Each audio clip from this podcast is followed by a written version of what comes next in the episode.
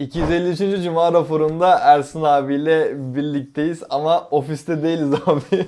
Niye, niye ofiste değiliz? Ofisimizde elektrikler yok. Biz de e, geçici olarak böyle bir ev ortamını yine bize ofisimizi hatırlatacak bir ortam ayarladık ve e, Cuma raporunu çekmek istedik. Tabii ki bir eksimiz daha var bu arada. O da Aydoğan Aydoğan yok. var. Aydoğan da yurt dışında tatilde. Aynen, yurt bu akşam tatil. dönüyor değil mi? Evet, ya bu tatili akşam. bu akşam bitiyor. Pazartesi sabah işbaşı yapıyor. Ee, Ayedaş çok geç haber verdi. Ya da, ya biz Ayedaş'ın duyurusundan çok geç haberdar olduk. Dün akşam saat 5-6 gibi haberdar Evet olduk abi. galiba. Bugün bütün gün bizim ofisin olduğu yerde elektriğin kesik oldu akşam saat 5'e kadar. Ve ne yaptık işte Cuma raporunu ne yapacağız? Elektrik yoksa Cuma raporu da yok filan. Seçeneklerden birisi canlı yapmaktı. Birisi de böyle geçici bir yer bulup sağ olsun birisi başka insanlardan destek alıp onların mekanında çekim yapmaktı.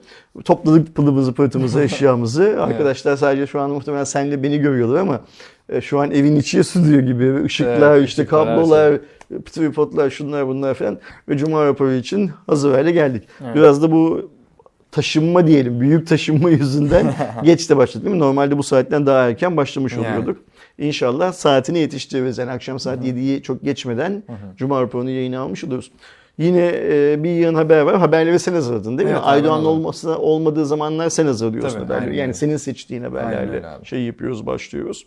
Ee, ülke gündemine hiç girmeyelim. Ülke gündemi pek parlak değil. Ve karışık her Karışık. zamanki gibi abi. Bir de bu işte Yani içinde bulunduğumuz süreçte daha da karışacak. Yani çok daha fazla böyle gereksiz seçime kadar. eee dezenformasyonlarla muhatap olacağız. Öyle görünüyor.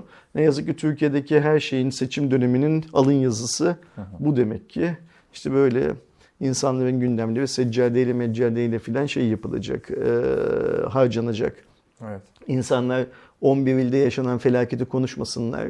Oradaki hayatını kaybeden insanların niçin hayatını kaybettiğini sorgulamasınlar hala diye. hayatını kaybedenler çıkıyor abi. Daha Diyarbakır'da bu hafta bir yol temizlemesi sırasında bir vatandaşımızın şeyi bulundu, naaşı bulundu. Yani üzerinden neredeyse iki ay geçmiş. Tam iki ay daha geçti, fazla aynen. şeydi. İşte bunlar konuşulmasın ama seccade konuşulsun filan diye şeyler var, olaylar var.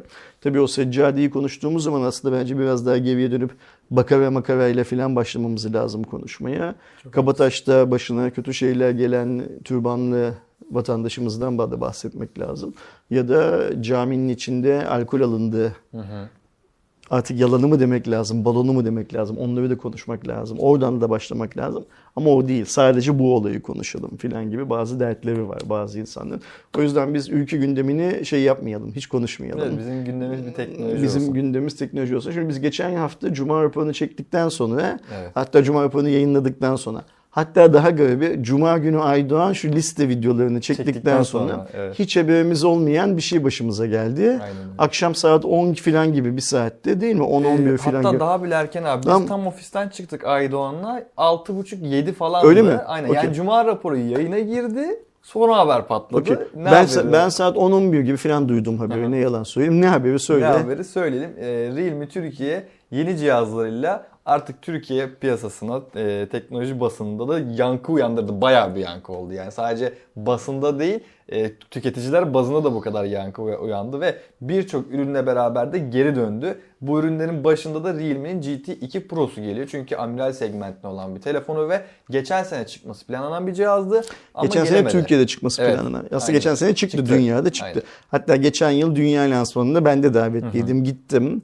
Gelirken de bir tane GT2 Pro yanımda getirdim. Doğru. Ee, sonra biz o cihazla incelemeler bilmem neler falan çektikten şeyi sonra e, Realme Türkiye'ye cihazı iade de ettik o cihazı. Ee, ha- sonrasında bu cihaz için küçük bir basın toplantısı tarzında abi bir toplantı Evet. yapıldı. Galiba üçer beşer kişilik gazeteci grupları için Evet, yapıldı değil mi aynen. toplantı? Sen de gittin. O zamanki Realme Türkiye yöneticileri size dediler ki biz GT2 Pro'yu Türkiye'de satacağız. Satacağız dedi. Nitekim ben lansmana gittiğim zaman da oradaki Çinli yöneticiler bu telefon mutlaka Türkiye'de satılacak demişlerdi. Ne zaman satılacaktı? 2022 yılının Bayramında. Mart ayında, Nisan ayı filan gibi satılacaktı. Bayram Ve hatta sonrası. size o yaptıkları toplantıda off the record olarak bir fiyat söylediler değil mi? E, sordular hani onlar ağızları kapalı şunu dediler. 15 bin liradan düşük olacak dedi. O, o zamanın parası. Yani Geçen Evet. yıl Mayıs ayı, Nisan ayının parasıyla 15 bin liradan düşük olacak Ya dendi. biz bunu 14.999 olarak algıladık. algıladık. yani Ve dedik ki olarak. kendi içimizde ya 14.999'a bu cihaz çıkarsa Türkiye'de pek şansı yok o zaman için değil mi? doğru. Şeydi çünkü 14.999 lira o gün için Türkiye'de pahalı bir paraydı. Yani tam bir yıl öncesi için pahalı bir paraydı. Sonra işte Realme Türkiye'de başka cihazlar çıkarttı, Oppo, Reno'lar çıkarttı, şudur budur filan filan derken gün döndü, devran değişti ve bir anda Oppo Türkiye'den çekilmiş filan gibi dedikodular dolaşmaya başladı. Dedikoduların kaynağı neydi? Dedikoduların kaynağı şuydu. Arkadaşlarımız, izleyenler Teknosa, Mediamarkt gibi mağazalara gidip Realme, Oppo telefon sordukları zaman oradaki çalışanlar ya sen niye bu telefonu alıyorsun? Bu adamlar Türkiye'den çıktı filan diyorlardı. Ee, birçok yayın ya da birçok kendinin yayıncı olduğunu iddia eden kişi sosyal medya hesaplarında çektikleri videolarda filan e, Oppo'nun Türkiye'den çıktığını dolayısıyla Realme'nin de Türkiye'den çıktığını ya söylediler ya da ima ettiler. Biz de en başından beri hep şunu söyledik. Evet e, mağazalarda çalışan promotör arkadaşlar böyle şeyler söylüyorlar. Onu da nasıl anladık? Bizim de takipçilerimiz arasında bu mağazalarda yöneticilik yapan, e, cep telefonu bölümünde çalışan, başka bölümde çalışan insanlar var. Onları özelden sorduk da tanıyoruz, biliyoruz. Çünkü Türkiye'nin birçok şehrinde işte adını andığımız tüm hatta şeylerde operatör mağazalarında müdür olarak filan çalışan bir yığın takipçimiz var. Sorduk dediler ki evet bizde böyle bir söylem var. Evet abi haklısın bunu dile getirmemiz çok hoş değil ama promotör sonuçta kendi satacağı ürüne bakar. Adam o gün başka bir markanın ürününden prim alıyorsa sen oraya Oppo almak için geldiysen abi o çıktı Türkiye'den gelsin de bunu verelim falan yapar. Promotör çünkü o gün satacağı telefondan 50 lira 70 lira 90 lira ekstradan yapacağı kazanca bakar.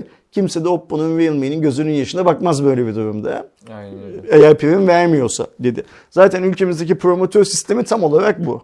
Promotör mağazaya gelen adama kendi satmak istediği ürünü satmak isteyen adamdır. Onu pazarlamak isteyen adamdır. Sen tuvalet kağıdı almak için girsen o sana zımpara kağıdı satabilir. Zımpara kağıdı daha şeyse, daha kârlıysa. Bunu da böyle anlattık ve dedik ki bizim Oppo Türkiye yöneticilerinden aldığımız bilgiye göre evet bir değişiklik var, bir reorganizasyon söz konusu. Detaylarının ne olduğunu bilmiyoruz. Ama bu adamlar çıkmış değiller. Çıktıklarını kabul etmiyorlar. Hayır çıkmadık. Bak hala ofisimde, masamda. Şirketin bana verdiği telefondan beni arıyorsun, konuşuyoruz. Ben hala maaşımı alıyorum filan filan dediler. Nitekim şeyde e, ne derler Barcelona'da ben Veyjan'la karşılaştım. Bunu da Aydoğan'la çektiğimiz bir cuma raporunda söyledim. Veyjan bana dedi ki çünkü görüşememiştik uzunca. Ya yazışıyorduk ama yüz yüze geleme, gelememiştik. Nedir durum diyorsun. Veyjan kim? Eski Lenovo Türkiye Ülke Müdürü ardından da Oppo, Realme, OnePlus gibi markaların Türkiye'deki bizim bildiğimiz en tepedeki ismi. Ne oluyor Veyjan dedik. Dedim. Ee, bir dedi böyle karmaşık dönemden geçiyoruz. Çok yakın zamanda her şeyi duyuracağız. Sen merak etme dedi. Çıktınız mı? Hayır çıkmadık dedi. Çıksan burada ne işin var dedi İspanya'da. Niye geleyim o, o Oppo şeyini? Okey tamam. Üzerinden ben 15-20 gün bekleyince, geçince sorup soruşturmaya devam ettim. Bir açıklama yapılacağı nitekim Türkiye'deki Türk çalışanlar da tarafından da söylendi. Ama işte araya hani bu e, deprem sonrası olaylar, e, Ramazan bilmem ne falan girince sanırım şey oldu. Ve sessiz sedasız biz o gün 9 i'nin çıktığından haberdardık. Çünkü 9 i'yi bir önceki gün ya da iki önceki gün Instagram'da çıkarmışlardı. Instagram'da. Ee, senin söylediğin geçen hafta Cuma günü bir anda bu süper fiyatla 12.999. 12.999 liralık fiyatla Realme GT2 Pro satışa çıktı. Sadece Realme GT2 Pro değil, Realme GT2 Pro'nun 128'lik ve 256'lık yani 8'e 128'lik ve 12'ye 256'lık versiyonu Realme GT2'nin kendisi baz Evet. modeli e, ondan sonra Realme 9 Pro Evet. e, ve Realme 9i. Evet bir de 10 serisi de var. Bir de Realme'nin 10 seviyesi var. Şimdi Realme'nin 10 seviyesi dışında bu geriye saydıklarımın hepsi aslında geçen yılın cihazları. Doğru. Şey anlamında söylemek gerekirse. Ve bu Realme'nin bir günde piyasaya verdiği 5-6 model arasından Realme GT2 Pro'nun 8'e 128'lik versiyonu bir anda ortalığı hafta sonu kırdı geçirdi değil mi? Yani stoklar bitti. Anında bitti yani. Hafta sonu falan e, hem Teknosa, Mediamarkt, Vatan'da hepsinde anında tükendi. Kara borsaya düştü. Sonrasında stoklar bir, bir daha yenilendi. Sonra yine bitti. Yani bir benim bildiğim 5-6 kere stoğa girip her e, perakende şirketine girip bittiğini biliyorum 5-6 kere. Pazartesi sabah iş şey yaptığımızda ben e, Realme'de çalışan arkadaşları aradım Türkiye'deki. Stoklar bitiyor. İnsanlar vatana medya marka filan kapora vererek kendilerine Evet, cihaz doğru. ayırttıklarını söylüyorlar. Siz bu cihazı tedarik edebilecek misiniz? Var mı elinizde cihazı? Gelecek mi pazara sunacak mısınız dedim. Onlar dediler ki hazırlıklıyız. Elimizde cihaz var. Biz de ondan sonra zaten bir tane daha hemen GT2 Pro videosu çektik. Aynen. Kanalda paylaştık Aynen. Galiba salı günü paylaştık ya da pazartesi, Pazartesi akşam, akşamı paylaş- paylaştık. Şimdi paylaştık insanlar niçin GT2 Pro'ya özellikle 8'e 128'lik versiyonuna bu kadar ilgi gösterdiler? Ya 8 Gen bir işlemcisi var bir kere. En vurucu özelliği. Amiral gemisi bir e, işlemci. Geçen yılın Geçen yılın. Hı. E tamam kimi zaman ısınma problemi ve verimlilik düşüşlerini gördük bu iş- işlemcide ama hani Realme'nin yaptığı çok iyi işi var. E, verimlilik tarafını çok iyi bir şekilde absorbe edebiliyor. İkincisi olarak çok büyük bir soğutma sistemi var içerisinde. Bu yüzden de 8 Gen 1'in o ısınma problemlerini de neredeyse ortadan kaldırıyor. E, mikroskop kamera var içerisinde makro kamera yok. Hani direkt mikroskop kamera var. E, o istihana kamerası var zaten. Ekran tarafında LTPO sunuyor. 6.7 inçlik bir ekran bulunuyor. Yani HDR, Dolby Atmos falan Vision hepsi var. E öyle baktıktan sonra ve hani tasarım itibariyle de çok şık bir cihaz olduktan Bizim de sonra... geçen yıl çok beğendiğimiz bir Evet telefon çok zaten. gerçekten. Hani ondan sonra insanların bunu almaması için herhangi bir neden yok. Fiyatı da 13 bin lira olunca. Yani bu fiyata zaten hani alınabilecek orta üst segment cihazlar var diğer Aynen öyle. markalarda. Yani Türkiye'de 10 bin lira artık neredeyse sınır oldu. Adamlar bir anda 13 bin liraya e, bugün Türkiye'de satılan birçok telefona e, teknik özellikler anlamında meydan okuyamadığı zaman da fiyatıyla tokatlayacak bir ürün piyasaya çıkarttılar. Ve şey çok garipti. GT2'nin yani Pro olmayan versiyonun 12256'lığını 15 bin liraya satarken Evet. GT2'nin GT2 Pro'nun 8'e 128'ini daha ucuza 13 bin liraya sattılar. Ama garip olan bir şey daha vardı. GT2 Pro'nun 12'ye 256'sı da 23 bin liraya. Yaklaşık 10 bin 10 bin lira. Yani nereden baksan iki misline yakın. %80 daha pahalıya satıldı. Arada böyle ilk kez herhalde Türkiye tarihinde hani baz modelin daha pahalı, Pro'nun daha ucuz. Ama Pro'nun üst versiyonunun sadece RAM ve ROM anlamında yüksek olan versiyonu neredeyse iki misli fiyata satıldı. İlk kez bir şey. Bu böyle Türk halkı için izleyenimiz bir okazyondu. Batan geminin hani pazarda bağırıyorlar ya batan geminin mallı ve gel vatandaş diye. Herkes batan geminin malı bu benzetmeyi Realme batıyor filan değil diye şu fiyat politikası yüzünden yapıyorum. Herkes o batan geminin malı GT2 Pro'ya resmen saldırdı. Evet. Ben şunu düşünüyorum abi. Realme tarafı bir reklam çalışması yapmak yerine GT2 Pro'nun 828'ini çok rekabetçi bir fiyatla piyasaya sokarak bakın ben buradayım mı bu şekilde insanlara adletmiş oluyor bence. Ben en azından bunu düşünüyorum. Yani bir reklama işte ne bileyim YouTube'da çıkacak reklama, televizyonda çıkacak veya billboardlara çıkacak reklamlara bütçe ayırmak yerine o bütçeden daha kısıp telefonun fiyatını aşağı tutup çünkü euro bazlı fiyatına baktığımda da Türkiye'ye o fiyatla gelmesi imkansız. Gerçekten yani üstüne vergiler Bu söylediğin şey olası bir şey e, senaryo ama doğru değil. Doğru olmadığını ben biliyorum. Yani hani O zaman tamam yani doğru tamam, değil. Şimdi burada şöyle bir hikaye var. Benim öğrendiğim kadarıyla e, Realme GT2 Pro'yu dünyanın bazı ülkelerinde satılmayan stoklardan tedarik ederek Türkiye'ye Hmm. getiriyorlar. Tabii bu getirme işlemi nasıl atıyorum mesela Rusya'daki Rusya'dan doğrudan Türkiye'ye mi geliyor yoksa önce Çin'e gidip Çin'den mi geliyor bilmem ne falan ne bilmiyorum. Çünkü şunu unutmamak lazım. Realme GT2 Pro her ne kadar çok çok iyi bir cihaz olsa da geçen yıl için çok çok iyi bir cihaz olsa da dünyanın bazı pazarlarında çok sattı. Mesela Hindistan'da süper sattı mesela cihaz. Ana vatanı gibi bir şey zaten. Vietnam'da filan çok çok sattı cihaz. Ama Amerika'da, Avrupa ülkelerinde, işte Dubai'de filan e, Realme'nin beklediği satış başarısını getiremedi. Adetsel anlamda Evet. baktığımız zaman getiremedi. Ve epey bir dünyada stok vardı. E, Türkiye'ye bu dünyada kalan stok getirildi. Ve dünyada kalan stok getirildiği için de çok iyi bir fiyata getirildi. Realme Türkiye burada e, zaten şeyden de belli bak. Pro'ya iyi fiyat yapamıyor. Çünkü Pro elinde sınırlı sayıda var. Pro'nun stoğu anladığım kadarıyla, öğrendiğim kadarıyla çok fazla yok. Ama e, ya Pro dediğim 18, 12 256'lıktan 23 bahsediyorum. bin liralık versiyon. 23 bin liralıktan. Ama 8'e 128 elinde o kadar çok var ki Realme şey diye düşündü. E, biz buna yüksek fiyat verip şu kadar satabiliriz daha düşük fiyat verip bu kadar satabiliriz. Ve bir anda var olduğunu gördüğümüz stoğun tamamını Türkiye'de eritebiliriz diye düşündüler. Ve iyi ki bu yolu seçtiler. Bunun dolaylı katkısı senin söylediğin şey olabilir. Yani insanlar hiç Realme markasını bilmeyen, bilse de geçmişte kullanmayan filan Özellikle bizimki gibi teknoloji yayınlarını takip eden cin gözler diyelim. Sen yamyamlar demişsin videoda. Evet, çok- Ya- ya- yanlış bir tanım değil bence çünkü. Ya ben de şu- çok aldırdım. Ben kendi fiziken de gittim abi bu arada tanıdığımla Okey. beraber aldım yani. Yok şöyle yanlış değil işte bir şeye hücum var. Altına hücum var. Yani hani bu Amerika'da Gold Rush dedikleri hikaye gibi altına hücum var. Burada yam yam de cingöz de bence çok önemli. Bu, yani şöyle bir şey var. Adamın teki kalkıyor hepimizi sürtük diyor. Bundan alınmıyoruz değil mi? Değil mi? Aynen. Ama Eren videoda yam yam dediği zaman sürtük olmayanlar genellikle şey yapıyorlar, e, sorun ediyorlar buna. E, bazı şeylerin mecazi anlamları vardır. Mesela Türkiye'de biz zenci lafını çok kullanmayız. Ama siyahi deriz. Fakat aynı kapıya çıkar. Aradaki fark şudur. Onların Amerika'nın nigger dedikleri, niga dedikleri zenci ile bizim siyahi dediğimiz arasındaki nüans farkı vardır. Yani biz orada bir aşağılama yüklemeyiz şeye, e, ne derler siyahiye. Amerikalıysa onu söylerken bir aşağılama da yükler.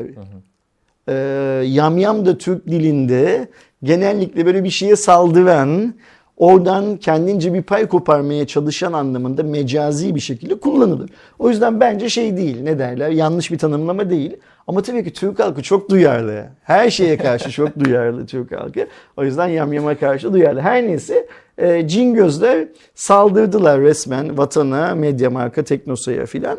Ve e, resmen çok uzun zamandan beri Türkiye'de görmediğimiz Aynen. bir şekilde e, talan ettiler Realme raflarını. Çünkü cihaz söylediğin gibi defalarca bitti. Tekrar tedarik edildi. Hatta alanlar Bir daha sahibinden.com'da şuraya buraya falan satmak için aldılar. Bilmem ne yaptılar falan. Şimdi Realme buradan bir fayda yaratır mı? Bence yaratmaz. Şu yüzden yaratmaz. Benim bildiğim kadarıyla zaten GT3 Pro'yu da GT3 ailesinde yani bu yılki lansmanı MVC'de lansmanı yapılan benim de dünya lansmanı öncesinden ele geçirmeyi başardığım ve onlar lansman yaparken MVC'nin parklarından, bahçelerinden, boşluk alanlarından birisi kutu açılışı yaptığımız GT2'nin yeni versiyonu. GT3 Pro'yu Türkiye'de satacaklar zaten. Şimdi onu kaç liraya satacaklar? Mesela onu 30 bin liraya satacaklar. Çünkü onun ederi o bugünkü şartlarda.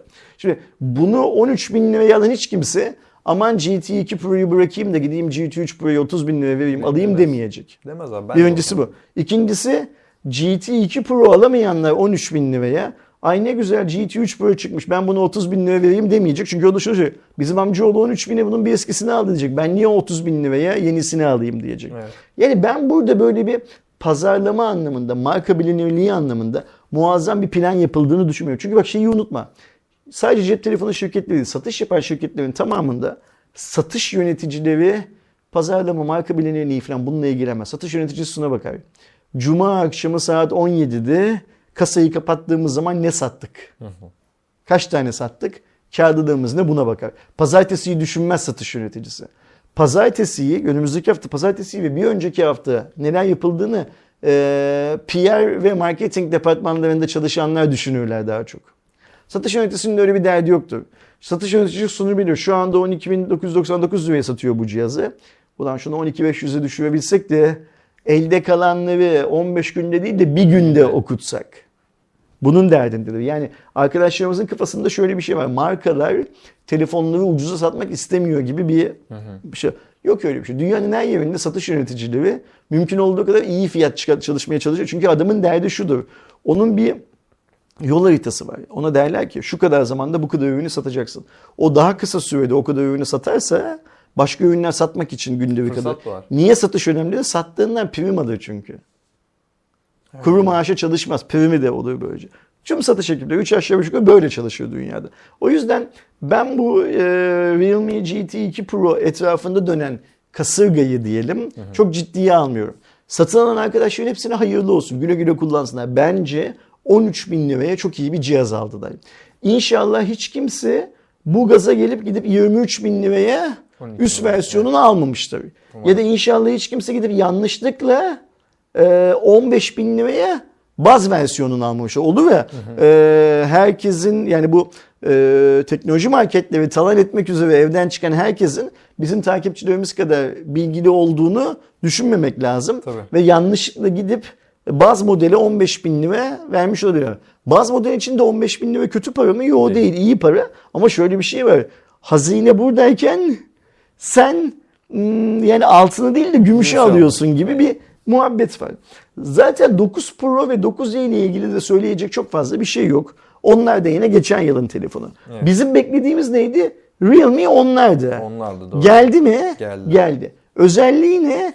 Çok uzunca bir zamandan beri Realme'nin ilk yeni telefonu ve ne yazık ki GT2 Pro'nun altında şu anda eziliyor. Evet. Yani hiç kimse e, GT2 Pro'ya 13 bin lira verip almak varken dönüp 9 bin liraya e, pardon 10 bin liraya ve 9500 liraya e, Realme onların yüzüne bakmıyor. Evet. Hatta 10.500 şey 15.000 lira Pro Plus versiyonunun 12256'lı. Ha cihazlar çok güzel bu arada. Yani Dimensity 1080 işlemcisi falan var, eğimli ekranlar falan ama gerçekten böyle aşağıda ben de satacağım, ben de satacağım şu an diyor Realme 10 Pro Plus ama GT2 Pro'nun karşısında şans Ve ayrıca şöyle bir şey var yani ben eminim ki GT2 Pro stokları bitinceye kadar hiç kimse e, Realme 10 ailesiyle ilgilenmez. Bence de kesinlikle. Yani e, atıyorum mesela neresi olsun hmm, Şişli'deki, Cevahir'deki Teknosa'ya giden adama sen GT2 Pro bitti ona 13 bin liraya alacağına gel sana 10 bin liraya Realme 10 verelim. Aynı marka bak bu daha yeni ürün bilmem ne falan dediğin zaman o adam Realme 10 falan almaz. Bence de almaz. Yani aslında bence GT2 Pro ile bunları bir araya getirerek, yeni telefonları aynı zamanda getirerek bence stratejikli bir hata yaptı Realme.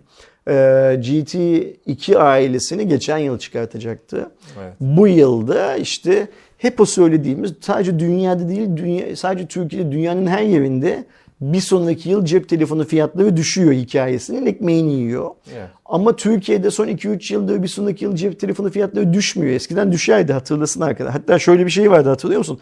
Android telefonu çıktığı zaman değil bir ay sonra alacaksın. Aynen. Kesin Fiyat 500-600 lira ucuza alırsın. Son 2 yıldır kimse 500-600 lira ucuza telefonunu alamıyor.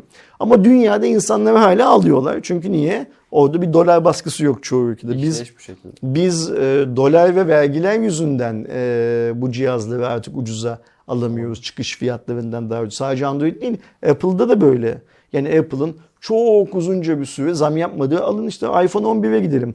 7 bin liraya çıkarttılar telefonu satışa. 7 bin liraya da o gün için çok çok iyi bir fiyattı. Bizim izleyenlerimiz arasında o telefonu 6200 liraya alanlar var. Migros'ta Sıfır, sıfır Apple Türkiye garantili 6200 liraya alanlar var. Migros mesela Troy'da da satıldı. Günübirlik Apple.com.tr'de de bunun satışları yapıldı. İşte yanına bilmem ne kuponuyla şununla bununla öğrenci kuponuyla zıvır falan. Yani şimdi Türkiye böyle bir ülkeydi. Belki insanlar hatırlamak istemiyorlar. Seccadeyi konuşmaktan bunları konuşmaya fırsat bulamıyorlar belki ama Türkiye'de de eskiyen şeylerin değeri düşerdi bir zamanlar. Ne yazık ki günümüzde düşmüyor. Çünkü tepemizde muazzam bir kur baskısı var şu anda. Düşmüyor.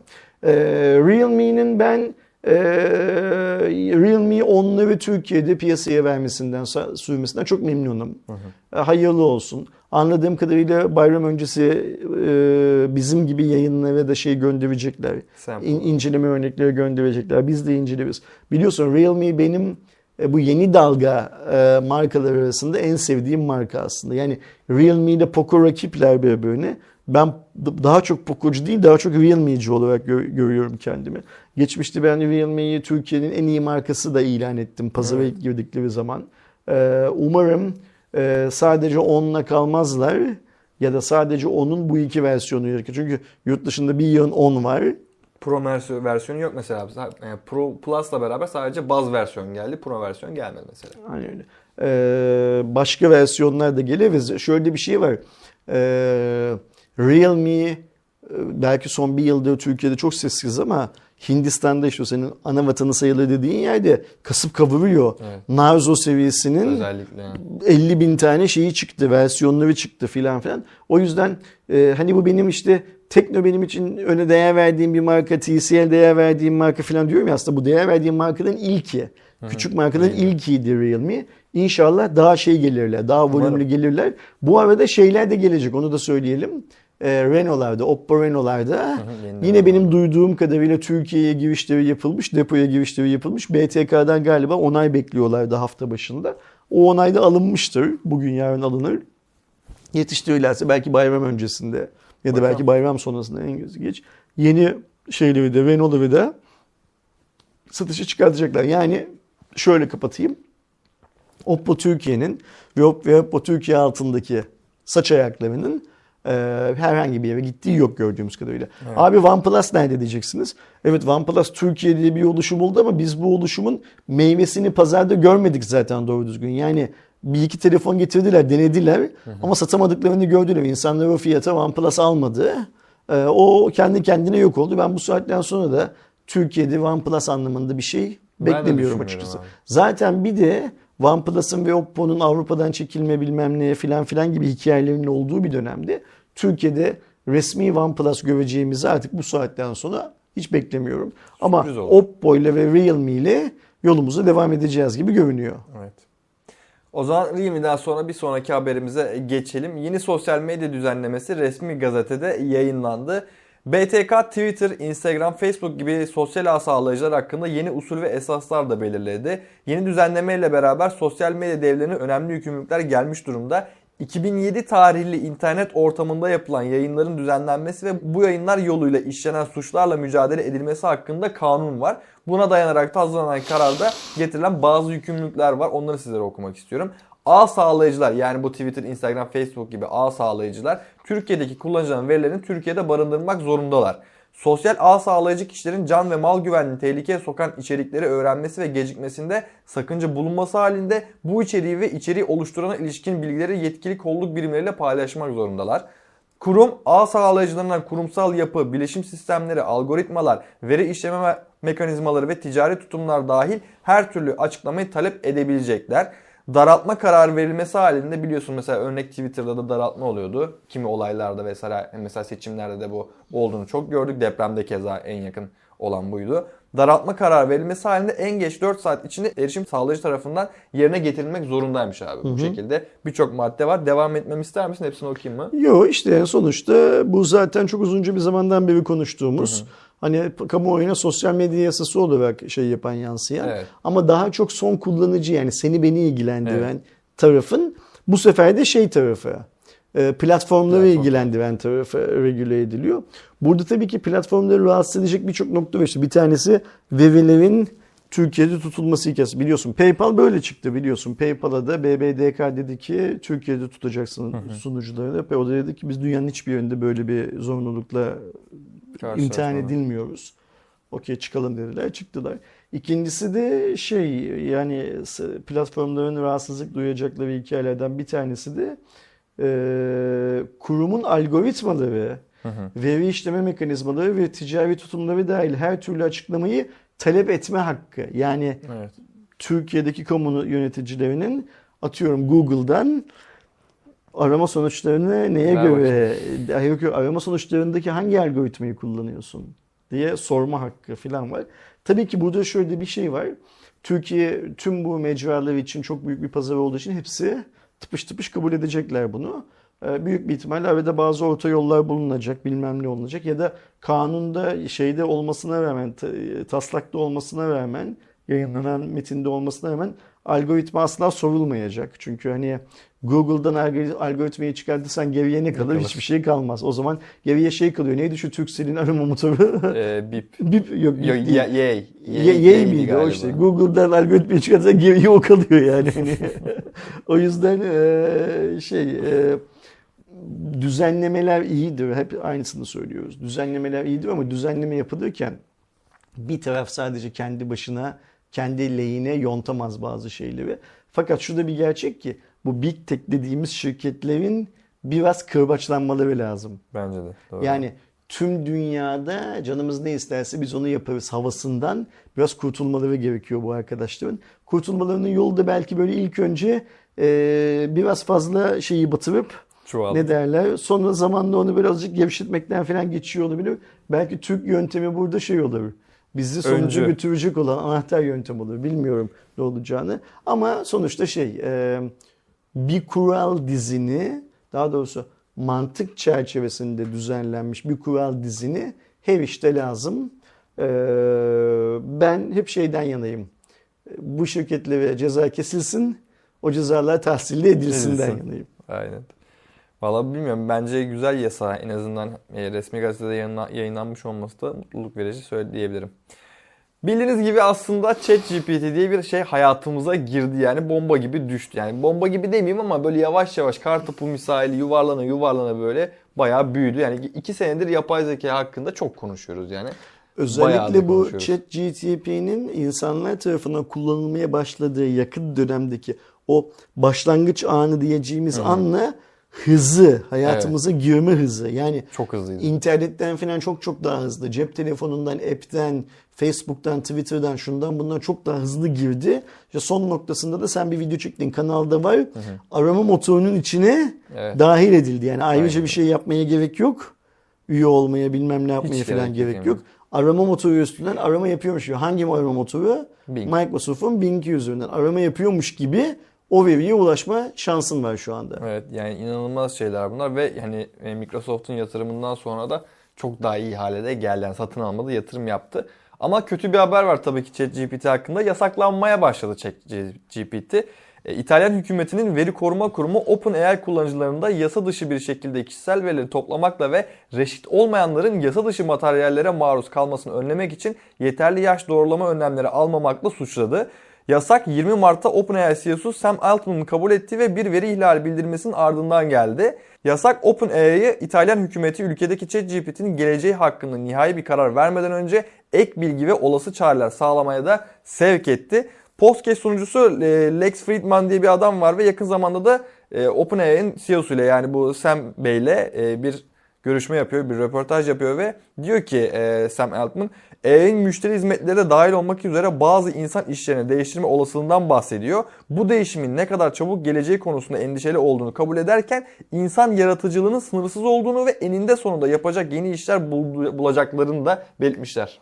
Şimdi bu yasakla bizim biraz önce resmi gazetede yayınlanan sosyal medya hikayesi birbirinden farklı şeyler değil. Evet. Her ülke kendi önlemlerini almak zorunda. Ben bu yasağı getirdi diye İtalya'yı eleştirmiyorum mesela. Türkiye'yi de aslında eleştirmiyorum öbür hikaye için. Sadece nasıl yapıldığı önemli şey anlamında. Ee, bu yasak büyük bir ihtimalle Avrupa'nın diğer ülkelerinde de benzerleri uygulanacak bir yasak. Onu da şey e, unutmamak lazım. Ayrıca şunu da gözden çıkarmamak lazım. OpenAI'yı kuran insanlar, yatırım yapan insanlar, işte Musk da bunlardan bir tanesi. Bu yasaktan çok kısa bir süre önce şöyle bir şey söylediler. Yani bir 6 ay falan gibi bir süre herhangi bir geliştirme yapılmasın OpenAI üzerinde.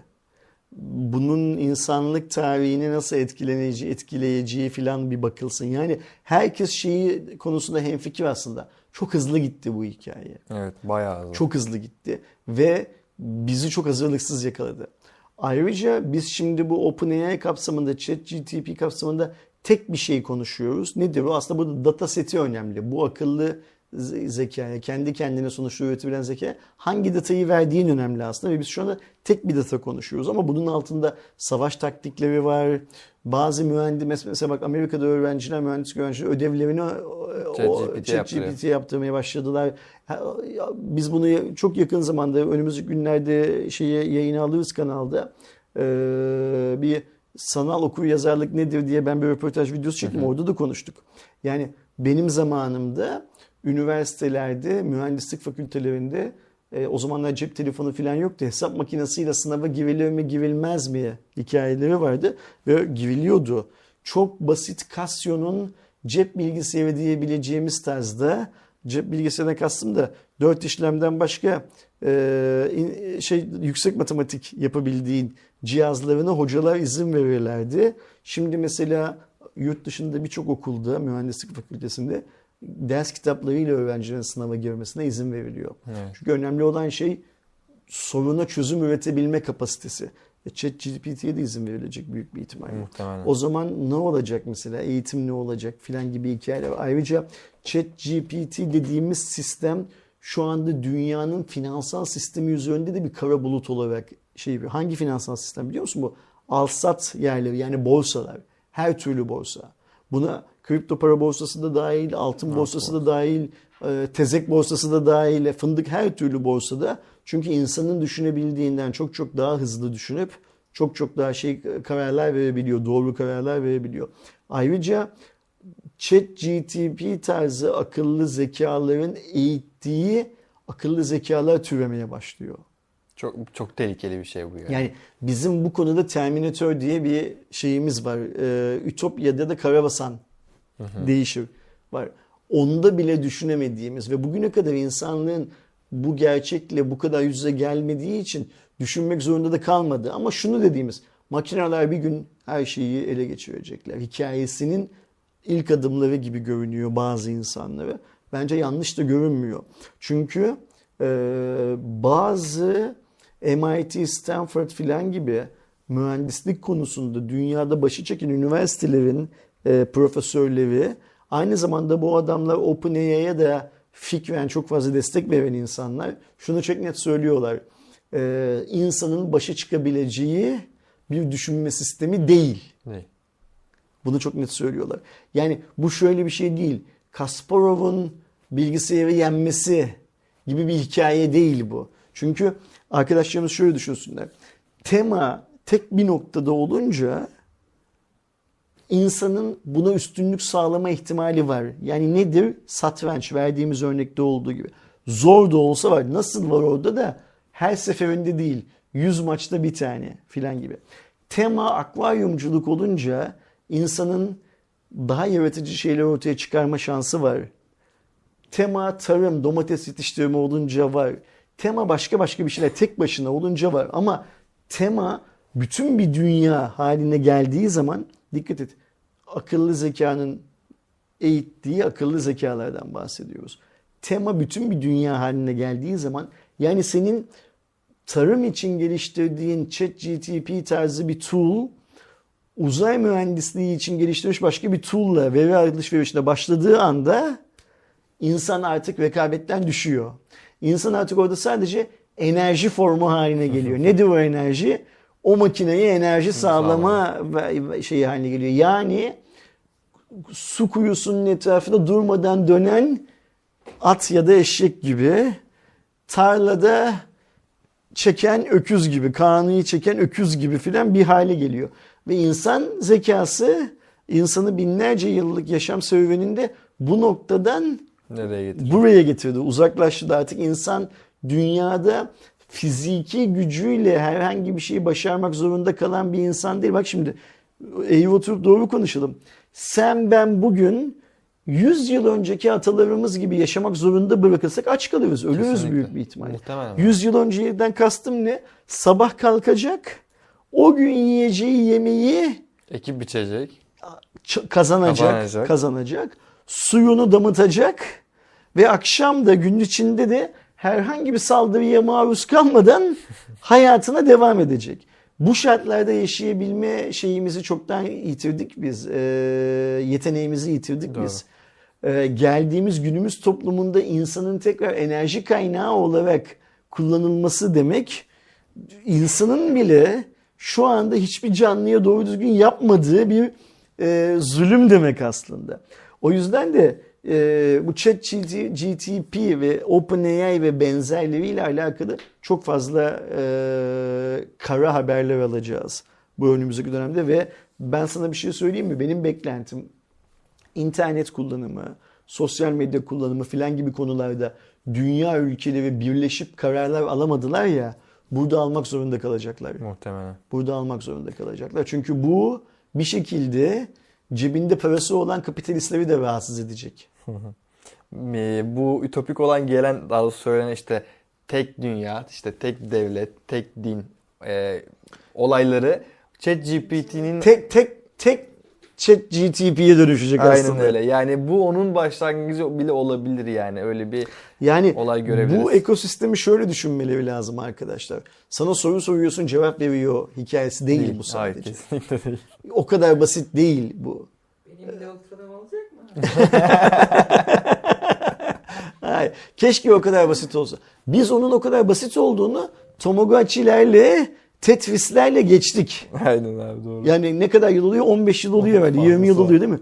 O basitliği o seviyede geçtik. Sadece sorun şu ki ben bu lafın aynısını geçen gün başka bir yerde de ettim. İşte o bahsettiğim yine görecek olan videoyu çektikten sonra da söyledim.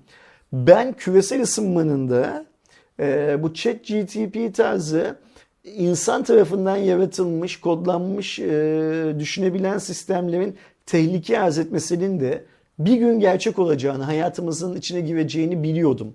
Ama benim ömrü hayatım boyunca bununla denk düşeceğimi hiç tahmin etmemiştim. 3-4 yıldır Türkiye'de bulunduğumuz yerde küresel ısınmanın etkilerini hissediyoruz. Dünyanın başka yerlerinde insanlar bizim hissettiğimizden çok çok daha fazla hissediyorlar. Hayal olan o cep telefonu cebimize gireli 20 yıl, 25 yıl oldu. Ee, ve bu insan tarafından üretilmiş düşünebilen yazılımın başka şeyler yapabilme yetisiyle de karşı karşıyayız. Yani bir şekilde Terminator senaryosunun gerçek olmaması için görünürde hiçbir neden yok. Evet ben de öyle düşünüyorum abi. Korkutucu. Bir sonraki haberimiz ise ülkemizden geliyor. TOG artık resmi olarak yollara çıktı diyebiliriz. Yani bu resmi bir açıklama olacak. Çünkü Cumhurbaşkanı Erdoğan'a TOG teslim edildi. Aslında hanımefendiye değil mi Erdoğan? İki tane. Birisi, İki tane mi, iki öyle tane mi? teslim Ha, edildi okey, özür dilerim. E, haberi okuyayım zaten detayları konuşacağız. Türkiye'nin gündeminden düşmeyen TOG için artık sayılı zaman kaldı diyebiliriz ki gerçekten de öyle yani müş- e, vatandaş çıkması için. Dün e, geçen günlerde TOG'un ürettiği ilk otomobil Cumhurbaşkanı Recep Tayyip Erdoğan ve eş Emine Erdoğan'a teslim edildi. TOG'un T10X modelini üreten üretilen ilk iki örneğin teslim için Cumhurbaşkanlığı Külliyesi'nde teslim töreni düzenlendi. Araçlar Gemlik'ten çıktı. E, Ankara'da külliyeye gittiler. E, törende açıklamalarda bulunan Recep Tayyip Erdoğan Standart o sıfır bağlamındaki anahtar teslim hikayesi Evet, gerçekleşti. yani. Gerçekleşti aynı şekilde. Ee, Recep Tayyip Erdoğan da dedi ki bugün milletimizin 60 yıllık hayalini gerçeğe dönüşmesine tanıklık ediyoruz. 2019 yılında ilk siparişi biz vermiştik. Bugün de ilk akıllı cihazı biz teslim alıyoruz. Bu projeye iftira derecesine varan ithamlarla bulunuldu. Peki ne oldu? Tasarımı yapıldı, fabrikası kuruldu, üretildi ve satışa çıktı. İlk gün TOK siparişi rekor kırdı. Tüm testleri alnın akıyla vermiş, elektrikli araç testinden tek seferde geçmiş bir otomobildir. Bu vesileyle tüm baba yiğitleri ve projede emeği geçen herkesi bir kez daha tebrik ediyorum. Milletimizin göz bebeği olan TOG'u milletin evinden yollara uğurluyoruz. Yolu da bahtı da açık olsun diyorum TOG demiş. Şimdi Sayın Cumhurbaşkanı'nın söylediği bazı şeyler tabii ki kimsenin itiraz edemeyeceği şeyler. Yani işte 60 yıllık hayal, Doğu 60 yıllık 100 yıllık hayal. Yani bu e, hatta Cumhuriyetin başında. o, Cumhuriyeti ve Osmanlı'yı da katışın içinde 400 yıllık, 500 yıllık hayaldi. Önemli. Bunun önemini zaten benim gördüğüm kadarıyla Türkiye'de kimse şey yapmıyor. E, yana atmıyor. Görmemezlikler. Çok önemli bir proje. E, ben bu yayınlarda Cuma raporlarında çok söylüyorum. Bizim e, işte 100 yıllık Cumhuriyet tarihi diyelim kabataslak tek markamızın bence Türksel olması ayıp. Yani bizim için ayıp, bu devlet için, bu halk için ayıp. Türksel çok başarılı bir marka. Türksel çok büyük bir marka. Türksel çok önemli bir marka. Ama dönüp baktığın zaman Türkiye'de Türksel gibi modern zamanların bir başka markasıyla şey yapamıyorsun. Karşılaşamıyorsun. THY'yi konuşabiliyoruz. THY sonuç an, genel anlamda bir ulaşım şirketi ve dünyada THY'den daha önce kurulmuş, daha başarılı, daha başarısız çok fazla benzeri var. Bence Turkcell'in başarısının nedeni, ya Turkcell'i başarılı görmemin nedeni şu Eren benim. Turkcell dünyadaki örnekleriyle yakın zamanlarda hayata geçmiş. Dünyadaki rekabeti asla bırakmamış. Ka- teknolojik yatırım ve kalite hizmet anlamında. Ve kendisine hedef olarak sadece Türkiye'yi seçmemiş bir operasyon. TH'ye yapılması gereken neyse onu yapan bir operasyon ve benim gözümde TH'yi küçültmek için söylemiyorum. Havayolu şirketlerinin e, otobüs şirketlerinden çok bir farkları yok. Amaç ne? Bir yerden bir yere insan taşımak şey anlamında. O yüzden Turkcell çok önemli. TOG'sa şöyle önemli. Yine yeni oluşan, tıpkı Turkcell'in olduğu gibi yeni oluşan bir elektrikli otomobil pazarında bizim markamız olma adına çok Evet. önemli. Ve TOG'dan da beklentimiz tabii ki Turkcell kadar başarılı olması. Yani başarı bak Turkcell'deki başarımızdan kastım şu değil. Uganda'da da çekiyor bilmem ne ya da Ukrayna'da da faaliyeti var. Kıbrıs'ta da var. İşte dünyaya teknoloji satıyor filan değil başarının anlamı orada. Turkcell kendi yaptığı iş kolunda teknoloji neyse bugün neyse onu takip edebilen ve dünyanın X, Y, Z yerindeki rakiplerinin gerisinde kalmayan bir şirket. O anlamda Turkcell çok önemli. O anlamda Turkcell'in hisse senetleri Amerika'da da çok değerli. Bunu unutmamak lazım. Şu TOG da yeni başlayan bir akımın ilk öncülerinden birisi dünyada. Şey diyebilirsin Tesla'nın çok gerisinde yani yıl olarak çok gerisinde. Çin'de 10 tane var bizde bir tane var falan. Bunlar dert değil. doğru zamanda yapılmış bir iş TOG'da. Ve TOG'un da Turkcell gibi e, kuvvetli, önemli bir marka olması lazım. Burada bütün Türkiye Cumhuriyeti vatandaşları hem fikirdir diye tahmin Tabii ediyorum. ki abi. Beklenti bu. Yani e, bunun dışında bir beklentisi olan kimse olduğunu da sanmıyorum. Ve Sayın Cumhurbaşkanı sanki öyle bir öyle varmış gibi düşünerek bence biraz şey yapıyor. E, bu Türk halkını hafife alıyor bence. Türk halkı böyle konularda pas geçmez. Yani reel politika anlamında düşüncesi ne olursa olsun, dünyaya bakış açısı ne olursa olsun bu gibi konuları şey yapmaz ne derler pas geçmez bence. Ee, buradan şunu anlıyorum Eren ben. Ee, külliyeye teslim edilen otomobil ya da otomobil ben bir otomobil biliyordum sen iki otomobil biliyorsun. 4x4 olanlar değil mi? Yanlış bilmiyorsam evet abi. Yani, Yani ülkede satılmayan. To- TOG'un aslında satışa açmadığı Evet. otomobiller. Ve o yüzden de 4x4 oldukları için de vergileri, motor taşıtlar vergileri epey bir pahalı çıkıyor. Evet. Değil mi?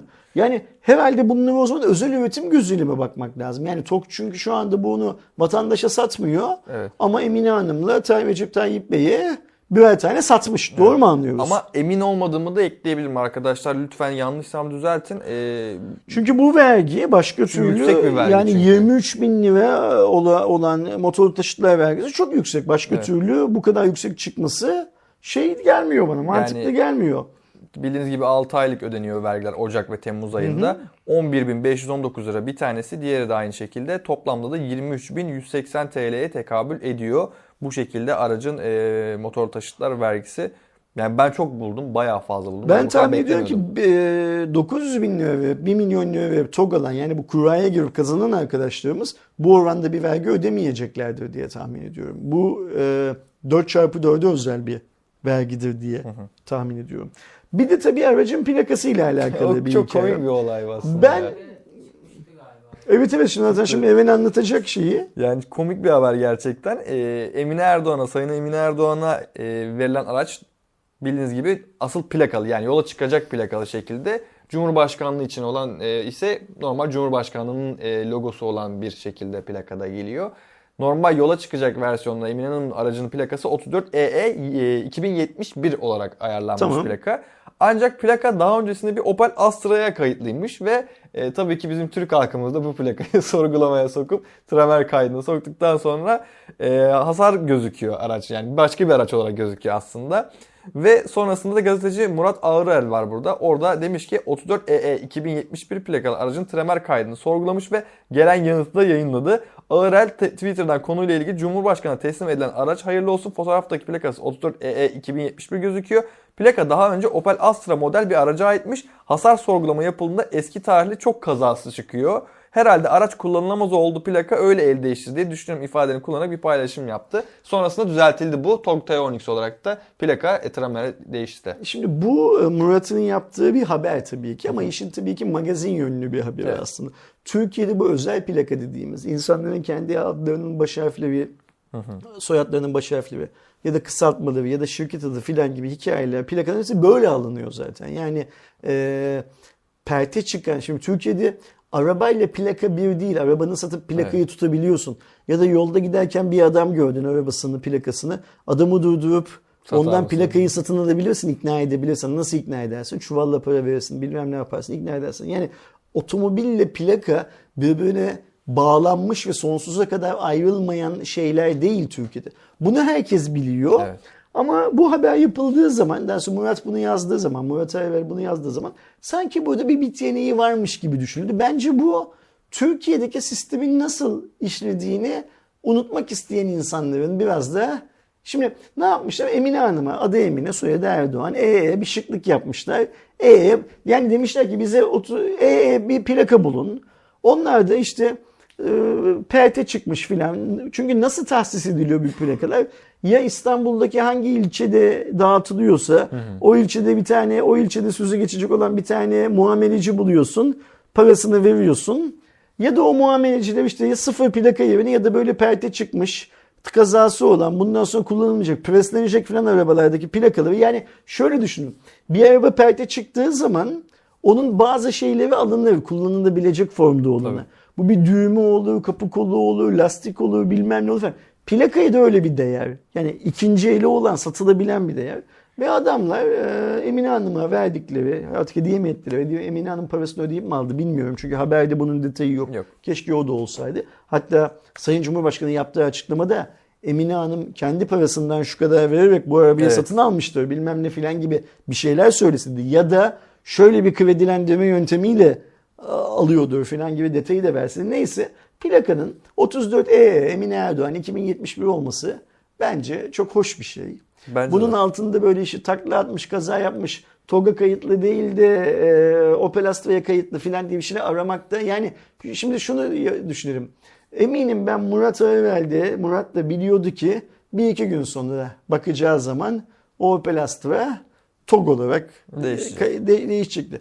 Bir iş güzel memur, Türkiye'nin her yerinde olduğu gibi bir iş güzel memur yapması gereken işi ya biraz geç yaptı ya da başka bir iş güzel memur vermesi gereken otomobili bir iki gün erken verdi. Evet. İş bundan ibaret. Türkiye'de bu tarz şeyler çok olur. Buna çok da fazla şey yapmamak lazım. e, takılmamak lazım. lazım Bir tane de Aliyev'e vermişiz değil Evet. mi? Aliyev parayla mı almış onu hediye mi etmiş? Onu biliyor muyuz? Bilmiyorum. Onu da Hediye, o he- e, bence hediye edilmiştir abi. Anladım, okey. Ama sipariş verdi. Hani onu biliyorum. Hani şey demişti. e, Cumhurbaşkanımız demişti onu yani. İlham Aliyev de aracı alacak demişti. Hani sipariş verdi. Güle güle kullansın. Ne- Şimdi Evet. yeni otomobil alana ne? Allah kazasız belasız kullanmayı nasip etsin. Hayırlı olsun deniyor değil mi? Şeye de anladığım kadarıyla Emine Hanım'a da Aliyev'e de ve sen diyorsun ki baştan bir tanesi de Cumhurbaşkanlığı Evet. makamına. Aynen. Cumhurbaşkanlığı makamına da hayırlı olsun. Bol bol kullansınlar. Gözleri şeyden, e, şarjdan ayırmasınlar, yolda kalmasınlar. Boşu boşuna tatsızlık yaşamaya gerek yok. Yani düşünsene Emine Hanım Ankara'dan İstanbul'a geliyor. Bolu Dağı'nda kalmış, Kalmış, mesela. Yani evet. hani olmasın öyle şey. Ya da Aliyev evvelde o şeyle gitmeyecek buradan Azerbaycan'da. Otomobille gitmeyecek Yani. ama işte şeyde Bakü'de hani Bakü'de. kullanırken kalmasın yani. Dikkatli olsunlar lütfen. Evet. Ya plaka konusunda de şunu ekleyebilirim sadece. Hani bu iş yapılmadan önce, teslim yapılmadan önce o işi yapacaktın arkadaşım. Bitti. Yani onu o TOG olarak değiştireceksin. Sonrasında böyle magazinsel olay ortaya çıkıyor. Elektrikliden girdik, elektrikten devam edelim. Aslında bu haftanın en önemli olaylarından bir tanesi de Tesla'nın Türkiye'ye resmi bir şekilde girmesi oldu. Ee, 3 Nisan'da yaptılar lansmanları. 4 Nisan'da da araçlar satışa çıktı. Daha doğrusu araç satışa çıktı. Elektrikli araç üreticisi Tesla Türkiye pazarına giriş yaptı ve Y yani Model Y'yi de Türkiye'de burada artık satışa çıkarıyor. Fiyatlar da tabii ki açıklandı. Fiyatlara şöyle direkt giriş yapacağım çünkü 3 farklı versiyon olarak alabiliyorsunuz bunu.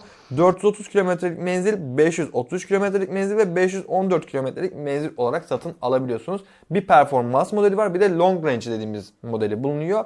430 kilometrelik en düşük modeli şu anda 1 milyon 548 bin 732 liraya satın alabiliyorsunuz. 533 kilometrelik e, long range dediğimiz versiyonu ise burada 1 milyon 619 bin 532 liraya. 514 kilometrelik performans modelinde ise 1 milyon 778 bin 821 liraya satın alabiliyorsunuz. Bu arada fiyatlar teslimat anında güncellenme ihtimali olan fiyatlar. Bunu Evet, söyleyelim. aynen. Yani şöyle bir şey var. Bu üç menzildeki arabadan herhangi birisini alınca evenin söylediği rakamı ödüyorsun iş bitiyor değil. Evet. Ee, Tesla Türkiye'de işte bayi aracı falan aradan kaldırıyor ama sana diyor ki otomobili sana teslim edeceğim günkü kur neyi gerektiriyorsa fiyatı ona göre değiştiriyorum. Burada senin lehine senin aleyhine bir değişiklik olabilir. Yani Evet. 1, 1 milyon 548 bin liradan 1 milyon 500 bine de düşebilir, 1 milyon 700 bine de çıkabilir.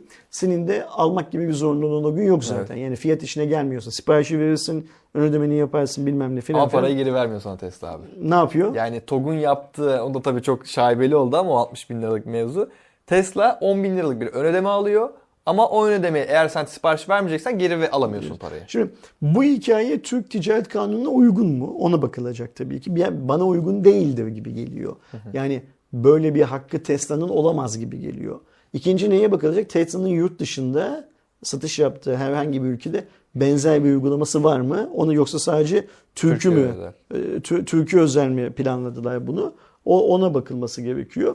Ben bu konuyla ilgili eğer benim tahmin ettiğim gibi herhangi bir yasal düzenlemeye uygunluk yoksa canı gönülden isterim ki Ticaret Bakanlığı kol gibi bir cezayı hemen daha ilk satış yapılmadan sırf bu söylemlerden yola çıkarak Kemal Bey'in ofis adresini biliyorlardır. Bu arada Kemal Bey kim? Tesla Türkiye'nin ülke müdürü. müdürü. Biz kendisini, ya biz dedim yayıncılar olarak kendisini nereden tanıyoruz? Kendisi daha önce e, dünyanın çok ünlü havayolu şirketlerinden bir tanesinin Türkiye'deki genel müdürüydü. Benim bildiğim kadarıyla çok sevilen bir insandır. Birçok çevrede çok sevilen bir insandır. Ee, yine benim duyduğum kadarıyla e, zekasıyla insanları konuşurken mest eden bir insanmış şey olarak duyduğum kadarıyla. Ama bu uygulamanın e, sırf Türkiye'de dünyanın hiçbir yerinde tüketiciyi koruma kanunu çerçevelerinde uygun olabileceğini düşünmüyorum. Onu da söyleyeyim.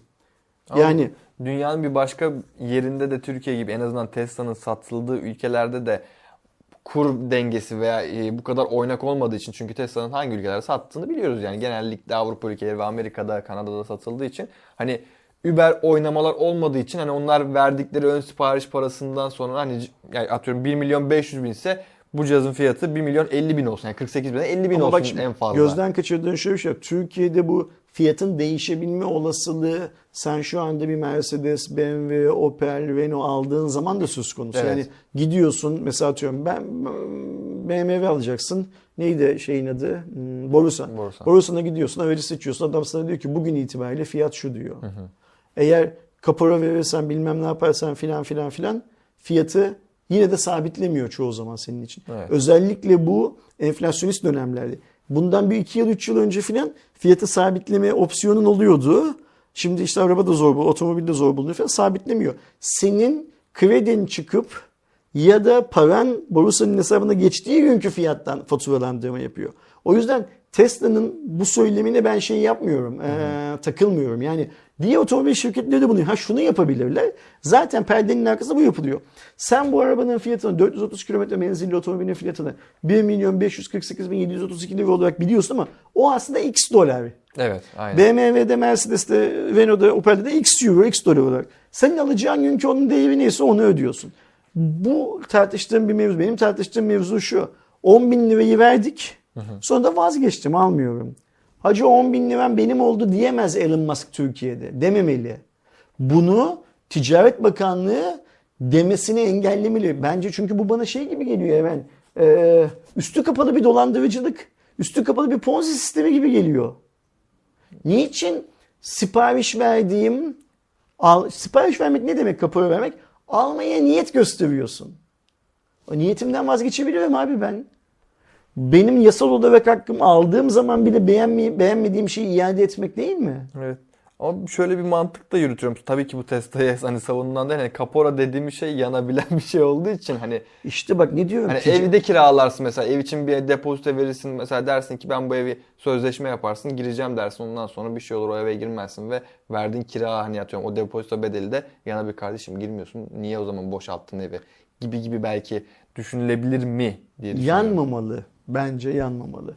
Ee, Ticaret Bakanlığı hazır Tesla bunu dile getirmişken buna bir neşter atıp neşterden kastım şu ya benim gibi düşünenlerin yanlış olduğu konusunda neşter atıp ya da uygulamanın yanlış olduğu konusunda bir neşter atıp doğrusunu ortaya çıkarmalı. Bizim hayalini kurduğumuz demokrat, halkını düşünen ülkelerin tamamında bakanlıklar filan gibi kurumlar bu tarz durumlarda kendi kendilerine aksiyon alırlar. Zaten devletin babalık görevlerinden bir tanesi budur. Eğer senin vatandaşına herhangi birisi tokatlamaya çalışıyorsa ya da, ya da vatandaş tokatlandığını hissediyorsa hayır sen tokatlanmadın bu kanunlara uygun ya da hayır sen tokatlıyorsun bu kanunlara uygun değil devlet e, organizasyonları kendi kendilerine aksiyona geçerek çözmeleri lazım. O yüzden bence şu konuyu Ticaret Bakanlığı bir an önce şey yapmalı, e, çözüme kavuşturmalı. İkinci söyleyeceğim bir şey, onu da söyleyeyim sen sonra bu e, Highway e, Bolu'daki başlayan çalışmayı anlat. E, Tesla Türkiye'de otomobiller için bir lansman diyebileceğimiz tarzda bir gece düzenledi. Bizim de benzer işleri yaptığımız insanlar arasında birçok insanın orada olduğunu gördük. Birçok insanın da olmadığını gördük. Benim yaptığım araştırmaya göre Tesla bunu e, kendisi yapmış. Yani bir PR şirketiyle, bir ajansla bilmem neyle falan davet listesini oluşturmamış. Ben mesela Kemal Bey'e çok kırıldım. Yani Hardware Plus'ın davet edilmemiş olması anlamında kendisine çok kırıldım. Tahmin ediyorum ki e, bu videodaki konuştuğumuz konulardan kendisi mutlaka haberdar olur. Kırgınlığımı da buradan peşin peşin kendisine iletmiş olayım. Evet. E, bu arada 11 yerde, 11 ilde de şarj istasyonu yani Tesla süpercharger'lar kurulacak. Onlardan bir tanesi zaten Bolu Highway'de vardı ilk olarak oraya kurulmuştu. Şimdi ise tabii ki de İzmir'de, Aydın'da, İstanbul, Kocaeli, Antalya, Ankara, Sakarya, Balıkesir, Konya ve Bursa'da da yer alacak. Aslında baktığımızda ülkenin biraz daha batı kısmına e, yönelik yani en doğu kısım sayabileceğimiz Ankara ve Konya olarak da söyleyebiliriz. O taraflardan sonra batı tarafına rahat edebileceğinizi söyleyebiliriz. Şimdi burada şuna dikkat etmek lazım. Tesla e, bir kura çekmiyor TOG gibi. Tesla hemen teslim diyor. Yani şey araç sen siparişi veriyorsun. 20 gün, o bir ay boyunca- te- te- bu 20 gün bir ay e, bizim yine adını saydığımız Opel, Renault, Mercedes, BMW, Mazda Standart. filan gibi markalarda geride bıraktığımız bir iki yılda çok daha uzunluğunu yaşadığımız bir süreç. O yüzden hemen teslim olarak adlandırılıyor. Şeyde bu, e, sektörde bu. Ve yıl sonuna kadar bir stok limiti yok. Evet. Tesla'nın. Yani TOG'da 20 bin araç ya da işte sonradan güncellediler. Biraz daha yukarıya çıktı. 20 bin mi 200 bin miydi? 177 bin. to- Okey, şey, 200 to- bin yani topla- toplamda araç var. Burada herhangi bir sınırdan bahsedilmiyor. Şimdi bence biz bugünden sonra Tesla'nın yapacağı şarj istasyonu yatırımıyla TOG'un yapacağı şarj istasyonu yatırımını kıyaslamak zorundayız. Çünkü bu otomobillerin en büyük sorunu şarj istasyonları. Ayrıca şu söylediğimiz menziller de çok teorik menziller. Hele mesela atıyorum 514 kilometrelik uzun menzilliği alsam bile ilk bir 10-15 kullanımında 300 kilometrenin üzerine çıkma şansın zaten çok fazla yok. Bunu da kabul etmek lazım. Çünkü insanın ayağının ve sürüş şeyinin sisteminin bir bu elektrikli otomobile Alışması. alışması gerekiyor. Hmm, O yüzden de işte biraz önce Emine Hanım ve Aliyev için dedik ki inşallah yolda kalmazlar. Evet. Yolda kalan çok fazla Tesla ve TOG görme ihtimalimiz var. Görmesek bile otomobil şarj etmek uzun bir süreç. Evet. Yani bir akaryakıt kadar hızlı değil. Ee, geçen haftaki Cuma raporunda da aynı şeyi söyledim. Bugün bir şele giriyorsun. Hani TOG şele koyacakmış ya. Ortalama 2-2,5 dakikada benzinini alıp çıkıyorsun. Mazotunu alıp çıkıyorsun. Ee, elektrikli bir otomobilin e, bir şarj istasyonunun ayrılma süreci hiçbir koşul altında yarım saatin altında olamaz. Çünkü Evet. yarım saatin altında şarj oluyor zaten çok şarjı var demektir. Yani o şarja ihtiyacı yok. Tuvalete girdiği anda telefonla konuşacağı anda aman bacaklarımı esneteyim dediği anda ekstra şarj yapıyor demektir. Yarım saatin altındaki bir adam. Bugünün teknolojisinden bahsediyorum. Bugünün pil ve şarj teknolojisinden otomobillerde kullanılıyor. O yüzden biz şimdi şeyi takip edeceğiz. TOG kaç tane otomobil sattı Türkiye'de yıl sonunda? 200 bin. Kaç tane şarj istasyonu var? X. Şey e, Tesla Tesla, kaç tane otomobil sattı? Y. Kaç tane şarj istasyonu kurulumu yaptı? X eksi A artı Y bilmem ne filan gibi. Bunun korelasyonuna bakacağız. Evet.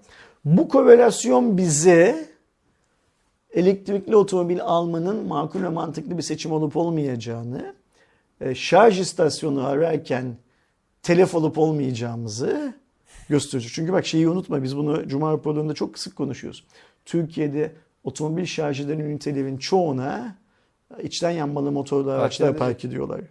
Bizim kendi arkadaşlarımız arasında, bizim sektörde otomobil, elektrikli otomobil kullanan arkadaşlar arasında daha geçen gün bir tanesi anlattı. İşte Antalya çıkışında rezervasyon yaptırıyor, gidiyor bir AVM'ye ve iki buçuk saat oraya park eden aracın sahibini arıyorlar. İstanbul yolculuğuna iki buçuk saat gecikmeli başladım ve işin kötüsü o iki buçuk saatte otomobili de şarj edemedim diyor. Adam o kadar kötü park etmiş ki. Ne yaptıysak, neresinden yaklaştıysak Olmadı. yetişmedi diyor o kablo oraya. Yani benim yanımda ekstra bir aparat olması gerekiyordu onu oraya yetiştirmek için. Ve o adam koca o yerdeki o noktaya bırakmıştı arabasını ve tek slota da girmemişti yan bir şekilde bırakmıştı Hadi arabasını diyor. Şimdi bu sadece bizim arkadaşımızın başına gelen bir deneyim değil. Türkiye'de mesela şimdi ben hep söylüyorum. Ben Anadolu Hisarı'ndaki Migros'un üst katındaki spor salonuna gidiyorum hafta içi. Migros yakın zamanda oraya da bir tane kendisi şey koydu. Şarj ünitesi koydu. Bence çok başarılı. Migros, Carrefour e, filan gibi işte AVM'ler hep söylüyor. Bunları kendi başlarına yapmaları lazım bunu. Ve ben bugüne kadar yaklaşık bir yıl içinde filan galiba bir yıl önce açıldı o hatırladığım kadarıyla. Bir tane bile akşam saatlerinde orada şarj olan araba görmedim mesela. Hep e, işte Anadolu Hisarı böyle biraz göreceli olarak yine daha zengin insanların oturduğu zengin hanımefendilerin kendi jipleriyle ya da şoförlü araçlarıyla gelip bir domates alıp filan çıktıkları bir AVM daha çok. E, onların şoförlerinin hanımefendinin gelmesini beklediğine şahit oluyorum mesela. O alanda. Tabii tabii tek bir slot zaten. Arkadaşımız işte e, o kocaman jipi çekiyor oraya yanlamasına. Diklemesine falan girmesine de gerek yok zaten. Ne gerek var? Çünkü bütün dünya onun babasının malı. Tarla. Ba- babası tarlada nasıl yürüyorsa o adamlar da işte o zenginliğin onlara verdiği, patronlarının zenginliğinin kendilerine verdiği şeylikle, ukalalıkla her yerde her boku yiyebileceklerini düşündükleri için aman hanımefendi yürümesin kapının önünde indirelim. Arkadan gelen de beklesin canım ne olacak zaten. O arkadan gelen standart Türk insanı. Onun gibi VIP değil çünkü. Altın klozete sıçmıyor. Normal klozete sıçıyor arkadan gelen. Ee, gidiyor hanımefendiyi indirdikten sonra da hemen o şarj ünitesinin oraya bir bırakıyor. iniyor hemen sigarasını yakıyor. Başlıyor hanımefendiyi beklemeye canım. Çünkü elinde domatesle hanımefendinin geldiğini görür görmez gidip hemen AVM'nin kapısını açıyor. Herifin görüyor bu aslında. Kapı açmakla görevli olan adamın sen başkasının şarj hakkına saygı duymasını bekliyorsun. Türkiye'nin yazık ki böyle bir ülke. O yüzden böyle bir ülke olduğu için bizim angutumuz bol olduğu için e, şarj istasyonları da şarj olmaya müsait olmayan angutlarla dolu oluyor genellikle. Şimdi e, durum böyle olunca bizim daha çok şarj istasyonu, angut sayısından daha fazla şarj istasyonuna ihtiyacımız var. Arkadaşlarımız kendi kafalarında bir tartsınlar. Türkiye'de kaç tane angut vardır? Bu şoför olabilir, arabanın kendisi olabilir falan. O angut sayısının iki misli kadar teorik olarak şarj istasyonuna ihtiyacımız var ki elektrikli otomobil sahipleri de angutların arasından sıyrılıp otomobillerini şarj edebilsinler. O yüzden benim 2023 planım TOG'un ve Tesla'nın kaç araç teslim ettiğini, kaç tane şarj istasyonu açtıklarını takip etmek. Bu benim kendi kişisel şeyim, hobim öyle söyleyeyim. Ee, Ben ona göre biliyorsun şeyden tamamen uzaklaştım. Elektrikli otomobil fikrinden tamamen Evet. uzaklaştım. Ona göre tekrar elektrikli otomobil fikrine yaklaşabilir miyim, yaklaşamaz mıyım diye ona bakacağım. Bakalım. Bir de şöyle bir e, anekdot da paylaşabilirim dipnot olarak da. 60 bin adet galiba ön sipariş almış TOG abi. E, bunu paylaşabilirim sizlerle. TOG mu şey mi E, Tesla? mı? Pardon Ha, Tesla okey. e, 60 bin adette almış onu da paylaşabilirim.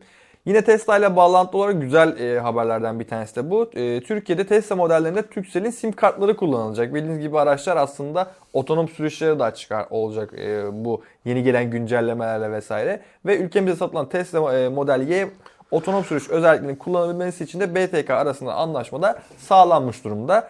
Tesla Türkiye Genel Müdürü Kemal Geçer bir haber kanalına verdiği demeçte Tesla'nın otopilot özelliklerini kullanıma sunabilmek için BTK ile anlaşmaya vardıklarını aktardı.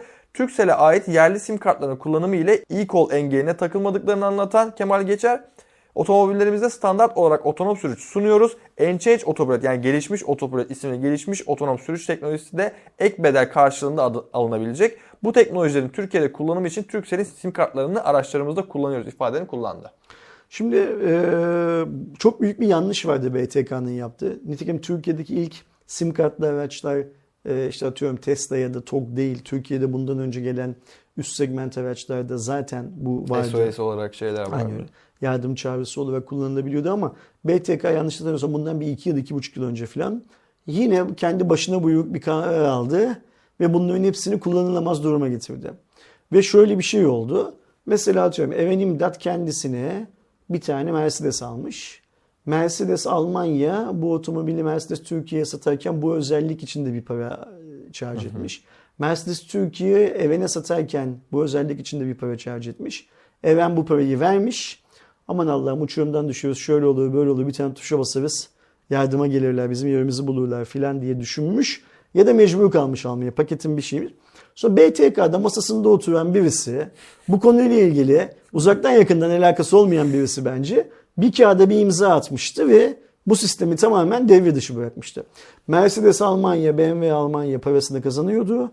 Bunun Türkiye'deki satıcısı, distribütörü, satış elemanı, primini falan hepsini kazanıyordu.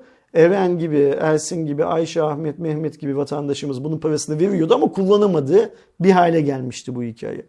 Niye? Yeni Türkiye çünkü böyle bir yer. BTK'da çalışan birisi bir kağıdın altına imza alıyor ve senin tüm hakların dünyanın her yerinde herkesin kullanabildiği hakları sen bir anda kullanamaz hale geliyorsun. O yüzden bunun düzeltilmesi gerekiyordu. Anladığım kadarıyla Kemal Bey işte BTK'daki insanlara yani hangi Kemal? Ben Kemal değil. Tok şey Tabii, Kemal. Kemal Bey e, BTK'daki insanlara bu yapılan şeyin yanlış olduğunu anlatmış. Zaten Elektrikli Otomobil Üreticileri Derneği diye bir dernek, o dernek de bunun yanlış olduğunu filan e, kapalı kapalı verdiğinde anlatmaya çalışıyordu. Benim yine anladığım kadarıyla BTK da nasıl yanlış bir karar verdiğinin zaten farkındaydı. Zaten Tesla için olmasa TOG için filan mecburen döneceğinin bilincindeydi. O seve seve demeyelim. Sonra konu BTK olunca hani hürmetimizi gösteriyorum. mecburen döneceğinin bilincindeydi. Tesla da bunun geri dönüşü için şeyi oldu. e, vesilesi oldu. Ancak burada benim dikkatini çekmek istediğim başka bir hikaye var. Şimdi Tesla bu otonom sürüş teknolojisinin işte bir kısmını standart olarak veriyor. Daha gelişmesini de ekstra bir paketle veriyor ya. Kemal Bey'in açıklamasını anlıyoruz ki Türkiye'de Tesla alanlar bu ekstra paketi de satın alabilecekler. Evet. Yani bizim biraz önce verdiğimiz rakamların üzerine bedeli neyse tıpkı çekme e, trankına kaç Aynen. liraydı? 1000 euro muydu? 1000 euroydu bizde çok daha fazla Bir- oldu. Bir, bin euro verip onu alabilecekleri gibi bunu da alabilecekler ve demek ki Türkiye'de bu özelliği kullanabilecekler otomobilleri şeyken. Şimdi yanlış hatırlıyorsam arkadaşlarımız beni düzeltsinler. Ee, ben biliyorum ki bu özellik Amerika'da ve İngiltere'de ilk kullanılmaya başladığı zaman sigorta poliçelerinde bazı değişikliklerin yapılması gerekmişti ya da yapılacağı söylenmişti. Yapıldı yapılmadı hangi oranda yapıldı ne olduğu falan bilmiyorum. Mesela acaba Türkiye'deki sigorta sistemi bununla ilgili herhangi bir e, şey çünkü bak biz geçmişte Tesla üzerinde şu tarz senaryolar gördük değil mi? Tesla zaten Türkiye'de var. Yani Kemal Bey'in göreve getirilmesi ve Tesla Türkiye'nin kurulması önce Tesla vardı. Vardı. Türkiye'ye gelen ilk Tesla'lardan birisi yanlış hatırlamıyorsam Bursalı bir avukat beyin kullandığı Tesla kaza yaptığında bu araç Türkiye'de tamir edilemedi. Ve bu aracın bir taşıyıcıya konup, çekiciye konup Almanya'ya götürülmesi gerekti. Ve o zamanki sigorta şirketi bu masrafları karşılamayı reddetti mesela. Şimdi oldu. Üzerinden çok zaman geçti. Yollar, çözümler, bilmem neler bulundu, bulunamadı filan da biz şu anda Türkiye'de yollarda bu formdaki otopilotlu otomobillere sahip değiliz. Yani diğer araçlar, bu formdaki araçlar için, bu formdaki Tesla diğer araçlar için trafikte herhangi bir tehdit şu anda oluşturmuyor. Ama böyle bir tehdit unsuru var. Var tabii ki. Ve Amerika'da da İngiltere'de de sigorta poliçelerinin, kasko poliçelerinin yeniden yazılması gerekliliği de bu noktadan bu nokta nedeniyle dile getirilmişti. Ben dediğim gibi benim ihmalim, ben takip etmedim konuyu. Çünkü bu konu, ya arkadaşlarım tahmin ederler ki 4-5 yıllık çok eski bir konu, yeni bir konu. Orada nasıl oldu bilmiyorum da Türkiye'de ne olacak onu da anlam bilmemiz. Yani mesela şunu bilmem lazım benim. Bir Tesla siparişi veren insan olarak ben bu Kemal Bey'in söylediği ekstra paketi aldığım zaman herhangi bir kazaya neden olursam ne olacak?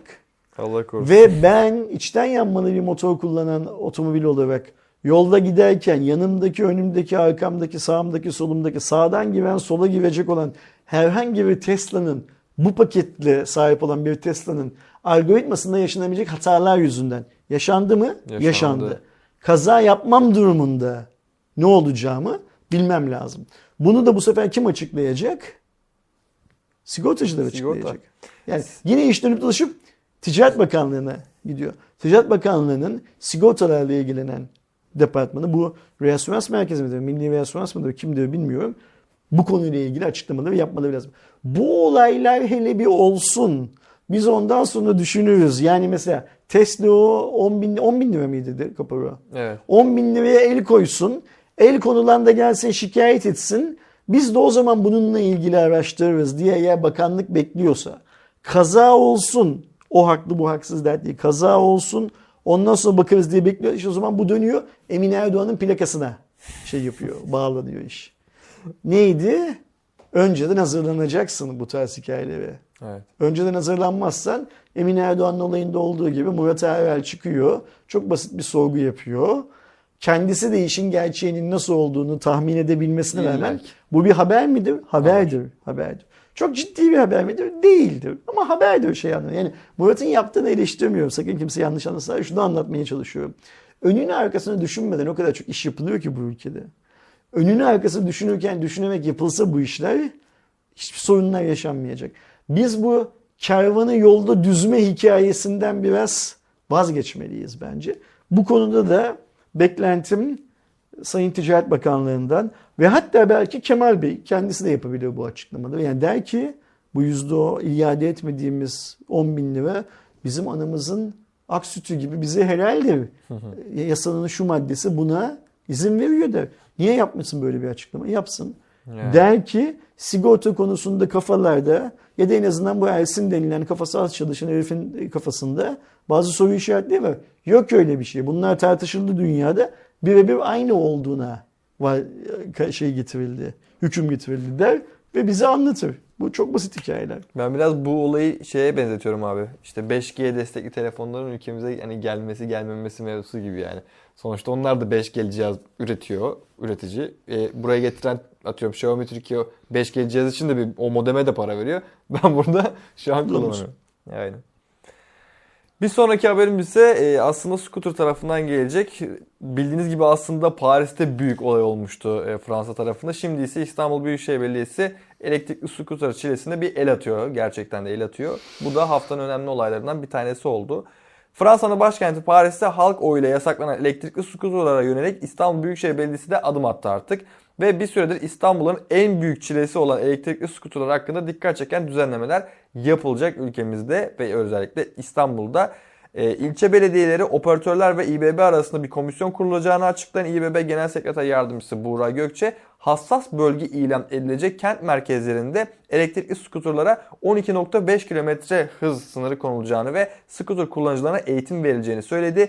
E, sonrasında da detay olarak da şunlar paylaşıldı. Scooter'ın park alanları hakkında paylaşıldı. 1500 park alanı açılacakmış İstanbul'da. İlçe belediyeleri ile konumları belirlenen bu park alanlarının yapımına operatörler de sağlayacak. Yani operatörler katkı sağlayacak daha doğrusu. Park alanlarına park eden kullanıcılardan %10-15 indirime tekabül eden açılış ücreti alınmayacak. Böyle bir olayda bulunuyor. Hassas bölgelerden kast da şu aslında yaya trafiğinin yoğun olduğu kent merkezlerinde hassas bölge olarak tanımlanıp bu bölgelerde hız sınırı da 12,5 km saat olarak da düzenlenecek. Yani hassas bölgede mesela atıyorum ki Taksim'deki gibi Kadıköy, e, gibi, Bakırköy gibi, Aynen meydanlar. Ee, entegrasyon ve eğitim kısmında ise şu şekilde olacak. Kullanıcılara operatörler tarafından 2 ayda bir eğitim verilecek. Operatörlerin mobil uygulamaları İstanbul Kart ile entegre olacak. Süreç içerisinde toplu taşıma ile tam entegrasyon sağlanacak ve çözümler de geliştirilecek. Şimdi Paris'te yapılan şey nedir? Paris'te e, ben bu elektrikli skuterler kullanılmaya başladığı dönemden beri açıkça söylemek gerekirse tatil için Paris'e gitmedim. Ama Paris'te muazzam bir işte elektrikli bisiklet, belediyenin kendi işlettiği elektrikli bisiklet sistemi vardı ben en son gittiğimde. Ve çok düzgün bir şekilde, halkın da çok yoğun oranda kullandığı bir şekilde bunun park alanları falan belirlenmişti. Şimdi Paris'te görüyoruz ki halk skuterlerden bezmiş ki e, çok şey bir e, farkla Paris Belediyesi'ne elektrikli skuterleri yasaklama yönünde referandum kararı verdi. Evet. %90'lık bir oy çıktı. Çok ezici bir çoğunlukla. Yani demek ki Paris'te turistlerden başka hiç kimse skuterlerden memnun değilmiş. Açıkça söylemek gerekirse İstanbul'da da durum çok iç açıcı değil. Yani ben skuterların trafikte, trafikte sokak arası trafikte taksiden, minibüsten, okul servisinden daha büyük risk taşıdıklarını görüyorum şu anda. Ee, park ettikleri yerlerin saçmalıklarına falan girmeyelim. yani. O çünkü aynen biraz önce elektrikli otomobillerin şarj konusunda bahsettiğimiz angutlukla paralel bir şey seviyede zaten. Şimdi şeyi söyleyeceğim sadece. Demokrasi halkın kendi oylarıyla nasıl yönetileceğine karar vermesi sistemi ya. Bu sistemin her zaman doğru karar verememe ihtimali var. Mesela Paris'te halkın %90'ından çoğu elektrikli skutere hayır dedi. Okey. Buna uyacaksın. Şimdi Mandalorian'ı izliyor musun? Bu çarşamba günkü son bölümü izledin Hayır mi? izlemedim İzle- abi. Bu çarşamba günkü son bölümde bir yerinde halkın verdiği bazı kararların yönetimi ne kadar zorlayabileceği konusunda çok küçük bir anekdot var. Anlatıp kimsenin şeyini, e, keyfini kaçırmak istemem. Ama Mandalorian'ı izleyenler geride bıraktığımız çarşamba yani bundan iki gün önce her çarşamba yeni bölüm. İki gün önce şey yapan yeni bölümü izlesinler. Orada da halkın verdiği bir karar ve halkın verdiği bu karar yüzünden yönetimin işlerini kadar yönetmek konusunda zorlaştığı hikayesi. Şimdi Halk bir karar veriyor. Paris Belediyesi beğense de beğenmese de uyguluyor. İstanbul'da halka sormadılar böyle bir hikayeyi. Kendi kendilerine uyguluyorlar. Doğruyu yapıyorlar bence. Kendi kendine. Halka da sorsalar büyük bir tane benzer bir Abi şey çıkardı. Hikaye çıkardı. Burada anlayamadığım bazı şeyler var. Şimdi eğitim. Eğitim şart. Tamam. Bu konuda hemfikiriz. Yani e, Cem Yılmaz eğitim şart dediği günden beri bütün Türkiye eğitimin şart olduğundan emin. Ama bir yandan da scooter kullanacak olan bir adama eğitim nasıl verilir? App üzerinden video izlettirecekler diye tahmin ediyorum değil mi? Yani basit sağa dön sola dön elle nasıl şey yapılır sinyal verilir e, filan gibi şeyleri anlatacaklar. Bu okey. Bu eğitimden daha çok kullanım kılavuzunu okumak. Çünkü neydi biz Türk halkı olarak kullanım kılavuzunu ilk çöpe attığımız şeydi okumuyorduk ya. Kullanım kılavuzunu okumak. Bu bir. İkincisi park alanlarındaki açılış ücreti alınmayacak. Ha, bak burada duralım. Scooter kullanıcısı şu anda parka para vermiyor. Şöyle %10-15 indirime tekabül eden açılış ücreti alınmayacak. Okey. Bak şimdi demek ki bir ücret alınacak. Onun açılış Evet. kısmı alınacak. Scooter kullanıcısı şu anda para vermiyor. Park etmeye. Cihazı herhangi bir yere bırakmaya. Sen eğer bu insanları para verir hale getirirsen bu adamlar scooter'ı kullanmazlar. Evet. Ya da Parayı kim verecek? kalırlar. Parayı kim verecek? Parayı işletmeci verecek büyük bir Zaten benim en başından beri takip ettiğim kadarıyla Buğra Bey yani İBB Genel Sekreter Yardımcısı Buğra Gökçe daha önce bu tüm scooter park alanlarının operatörlerle birlikte yapılacağını, bunların maliyetlerini büyük oranda operatörlerin karşılayacağını filan söylemişti. O yüzden eee, tahminimce kullanıcıya herhangi bir otopark ücreti yansıtılmamalı. Ben scooterlarla aynı trafikte olmaktan memnun değilim. Otomobilliyken de yayayken de memnun değilim. Bana güven telkin etmiyorlar. Scooter'ın kendisi değil, scooter'ın üzerindeki şahıs ve onun eee, kullanım şekli bana güven şey yapmıyor, telkin etmiyor. Bu aynı şekilde bu getir kuryeleri, Trendyol kuryeleri bilmem ne filan filan da, da dahil. Bunların hepsini birden regüle etmek lazım. Bunlar birbirinden ayrı dertler değil. Bugün en kötü mahalle bakkalının önünde 15 tane motosiklet bekliyor. Evet. Aynen öyle. Ve bir 15 motosikletin sağa sola giderken trafik kurallarına uyduklarını da iddia etmek Zor. çok doğru olmaz. O yüzden hazır el atmışken bu işi İBB biraz daha böyle geniş düşünse, biraz daha geniş çözümler üretse, motosikletler içinde yani hobi amaçlı motosiklet kullanan adamı söylemiyorum. Ticari amaçlı motosiklet kullanan adamlar için filan da bazı şeyler mesela o marketin önünde beklemek zorunda değil. Bir arka sokakta bekleyebilir. İşi Tabii. olduğu zaman geliyor markete filan. Market önleri, ben şimdi sigara içmeyen bir adamım. Market önleri açık hava kıraathanelerine dönmüş durumda. Dumanlı hava sahası. Aynen öyle yani açık havada dumanlı hava sahası.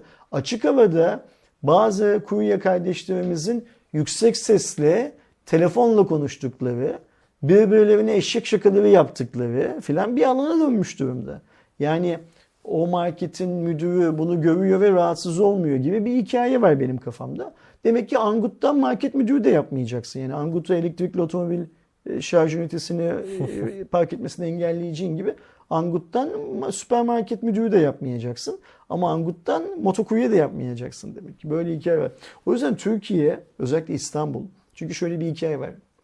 Bu tarz şeylerin tamamı Türkiye'de İstanbul'dan başlıyor. Evet. Ve İstanbul'daki örnek yani Akbil Makbil filan da olduğu gibi Türkiye'ye doğru norm olarak yansıyor. Nüfusun büyük kısmı, ekonominin büyük kısmı burada olduğu için. İstanbul Büyükşehir Belediyesi'nin bu scooter hikayesine ve şu motokurye olayına bir an önce şey yapması, çözüm bulması gerekiyor. Ee, nasıl yapılacağını bilmiyorum ama bu çözüm sırasında da bak yine aynı şeyi söyleyeceğim. Vatandaş mağdur edilmemeli hiçbir konuda.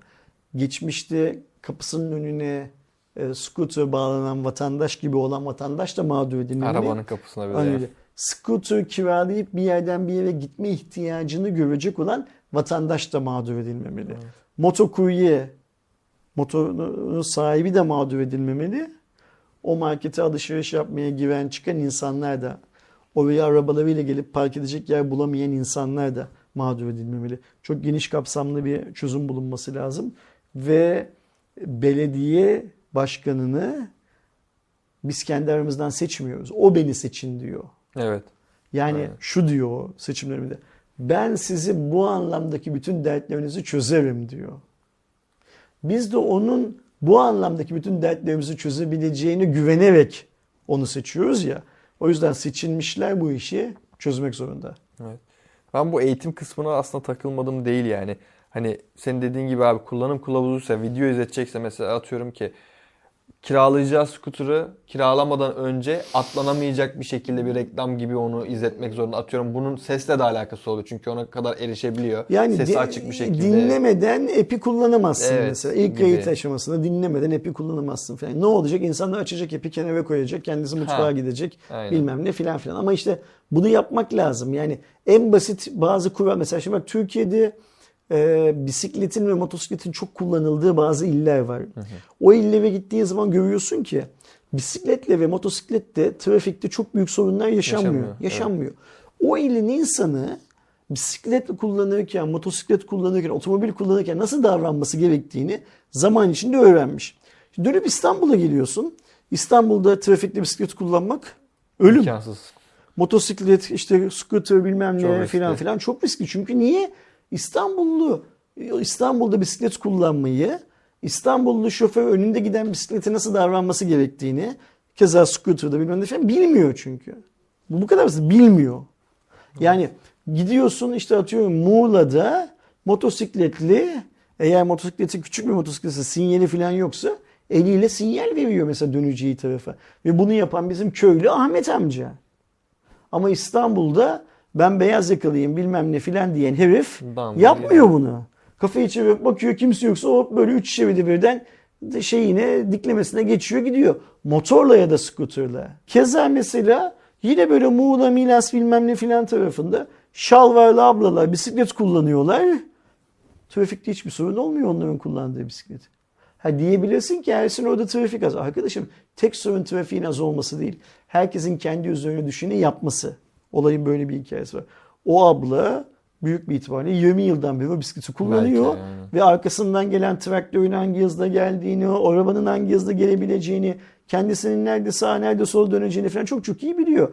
Türkiye İstanbul'daki bizim bu üniversite öğrencisi bilmem ne falan kardeşlerimizse o scooter'ın, o motosikletin, o bilmem nenin üzerine bindikleri zaman başka bir şahsiyete bürünüp her şeyi yapabilirim bilmem. Mesela ben rampa olmayan kaldırımda ve scooter'ı çıkartan arkadaşlar görüyorum mesela. Olay bu kadar. Bodrum'daki adam çözüyor. Yani aynası yoksa bile kulakla çözüyor o hikayeyi. Burada mesela scooter'larda ayna var mı yok mu ben Yok. bilmiyorum. E kulakla çözeceksin o zaman işte. Bodrum'daki ev kulakla çözüyorsa. Doğuş ne diyor? Ben Bodrum'da yaşarken işe bisikletle gidiyordum. Kulakla çözüyorsun. O zaman buradaki ev de çözecek kulakla işte bu hikayeyi.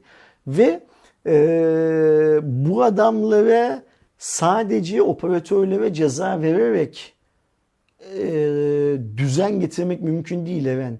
Kullanıcıya da ceza vermesi lazım İlla ki. belediyenin. Ya da otorite kimse onu. Yani mesela şunu söyleyebilmek lazım. Nasıl ehliyetliye senin ehliyetini alıyorum kanka diyorlar değil mi? Sen de scooter kiralayamayacaksın bir dönem. Belirli bir sürede. yani. Aynen öyle. Geçelim o zaman biraz da Apple tarafına. Apple M2 çip üretimini durduruyor. Yani ben bunu duyduktan sonra baya bir şok oldum. Çünkü Apple gibi M2 gibi güçlü bir işlemci e, üretimini durdurması e, gerçekten şok verici. Detaylar zaten haberimizde. Apple mevcut nesil PC serisinde güç veren M2 çiplerin üretimini durdurdu. Bu çiplerin üretimini durdurmasının nedeni ise Mac satışlarındaki düşüş olduğu düşünülüyor. Yeni bir rapora göre Cupertino merkezi dev özel M2 Yonga setlerinin üretimini azaltıyor ve aynı zamanda üretimlerini 2 ay boyunca tamamen durduruyor. Bu hamle Mac modellerine olan düşük talep nedeniyle yapıldığı söyleniyor. Şu an itibariyle iPhone üreticisi çip üretimini durdurduğunu henüz resmi olarak teyit etmedi. Yani Apple teyit etmedi ama raporlar bunun Ocak ve Şubat aylarında zaten gerçekleştiğini iddia ediyor. Apple'ın M2 üretiminin Mart ayında geçen yıla kıyasla yarı kapasitede olsa da yeniden başlayacağına tabii ki de inanılıyor. Şirketin tedarik zincirinden gelen raporlara göre şirketin 3. taraf tedarikçileri bu hamleden etkilenmiş durumda. Ve Apple birincil çip tedarikçisi TSMC bu söylentilere de yanıt vermiyor. E Şimdi Apple ticari bir şirket ve bizim işte e, şey vahşi kapitalizm dediğimiz kapitalizm sistemini en üst noktada uygulayan bir şirket. Ee, satamıyorsa para harcamaz. Bu kadar basit. Üretmez yani stok şeyinin altına girmez. Aynen. Ayrıca öte yandan şu çıkıyor ortaya. Yılın ilk aylarında dünyadaki PC satışları azalmadı. A- Aksine çok az bir oranda arttı. Ama ne hikmetse Apple'ın laptop satışları Düşmüş. düştü, azaldı. Apple burada kendini koruyacak tabii ki. Ha öbür taraf yani, yani öbür tarafta işte Windows bazlı ya da Linux bazlı yani hani bu HP, HP, Lenovo falan onlar niye çok sattılar Apple satamadı? Burada işte belki bu gaming denilen furyanın bir etkisi olabilir. Olabilir. Belki fiyat avantajı olabilir. Belki başka bir şey. Bilmiyoruz ne olduğunu. Ama işin gerçeği böyle. Apple için bunlar çok şey olaylar bence. Ee, sıradan vakalar. Yani senin benim konuştuğumuz kadar Apple'ın içinde bu konuşulmuyordur. Orada böyle bir iş yönetimi yazılımında SAP filan ne kullanıyorlarsa Oracle işte bilmem ne filan. Orada bazı değerler vardır. O değere bakmaya bile gerekiyor. O değer kırmızıya döndüğü anda Kesiyordu. Aynı öyle. Çin'deki üreticiye otomatik bir mesaj gidiyordu. Yavaşla diye. E, Kırmızının rengi arttığı zaman dur diyordur. Üretme daha fazla. Şu an itibariyle ürettikten sonrasını almıyorum. Bir sonraki banttan çıkan senin sorunun dostum. Benim sorunum değil diyordur. Kırmızı geliyor bir çay iç bir su iç.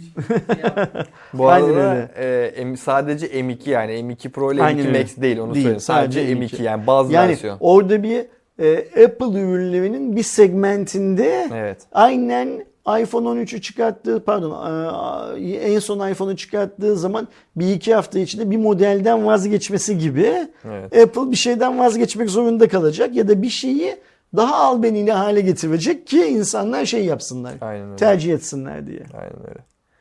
Bu haftanın yine dediğim gibi yani bu çok bütün haberler birikti tabii ki ama en güzel beni de en heyecanlandıran diyeyim öyle toparlayayım sizlere. Haberi ise Xiaomi 13 Ultra'nın globale çıkacak olmasının açıklanması oldu aslında. Daha tabii ki Leijun bunu açıklamadı ama Leica tarafının yaptığı açıklamaya Xiaomi cevap verdi. Detayları sizlere okuyacağım. Yaklaşan Xiaomi 13 Ultra Singapur'un imdi IMDA diye okunuyor sanırım veya IMDA diye söyleyeyim ben bunu. Sertifikasyon yani. Sertifikasyonu da web sitesinde model koduyla göründü ve listeleme tarafında da 5G, Bluetooth, Wi-Fi ve NFC desteği gibi bazı belirgilerin özellikleri doğrulamanın ötesinde herhangi bir ilginç bilgi de ortaya koymuyor aslında tam anlamıyla. Bununla birlikte Xiaomi'nin en son amiral gemisi çok yakında piyasaya sürülebileceği de işaret ediliyordu. İki haberi birleştirdim ve şöyle bir şey oldu. Leica tarafı burada Twitter'da bir açıklama yaparak dedi ki biz Xiaomi'nin yeni nesil cihazında globalde açılacağız diye bir açıklama yaptılar. Firma bu ay yeni amiral gemisini tanıtacağını duyurdu. Bu şu anda okuduğum Leica'nın açıklaması. Yeni telefonda ünlü kamera üreticisi Leica işbirliği yapan Xiaomi bu birlikteliği Xiaomi 13 Ultra'yı da başka bir seviyeye taşıyacak anlamına geliyor.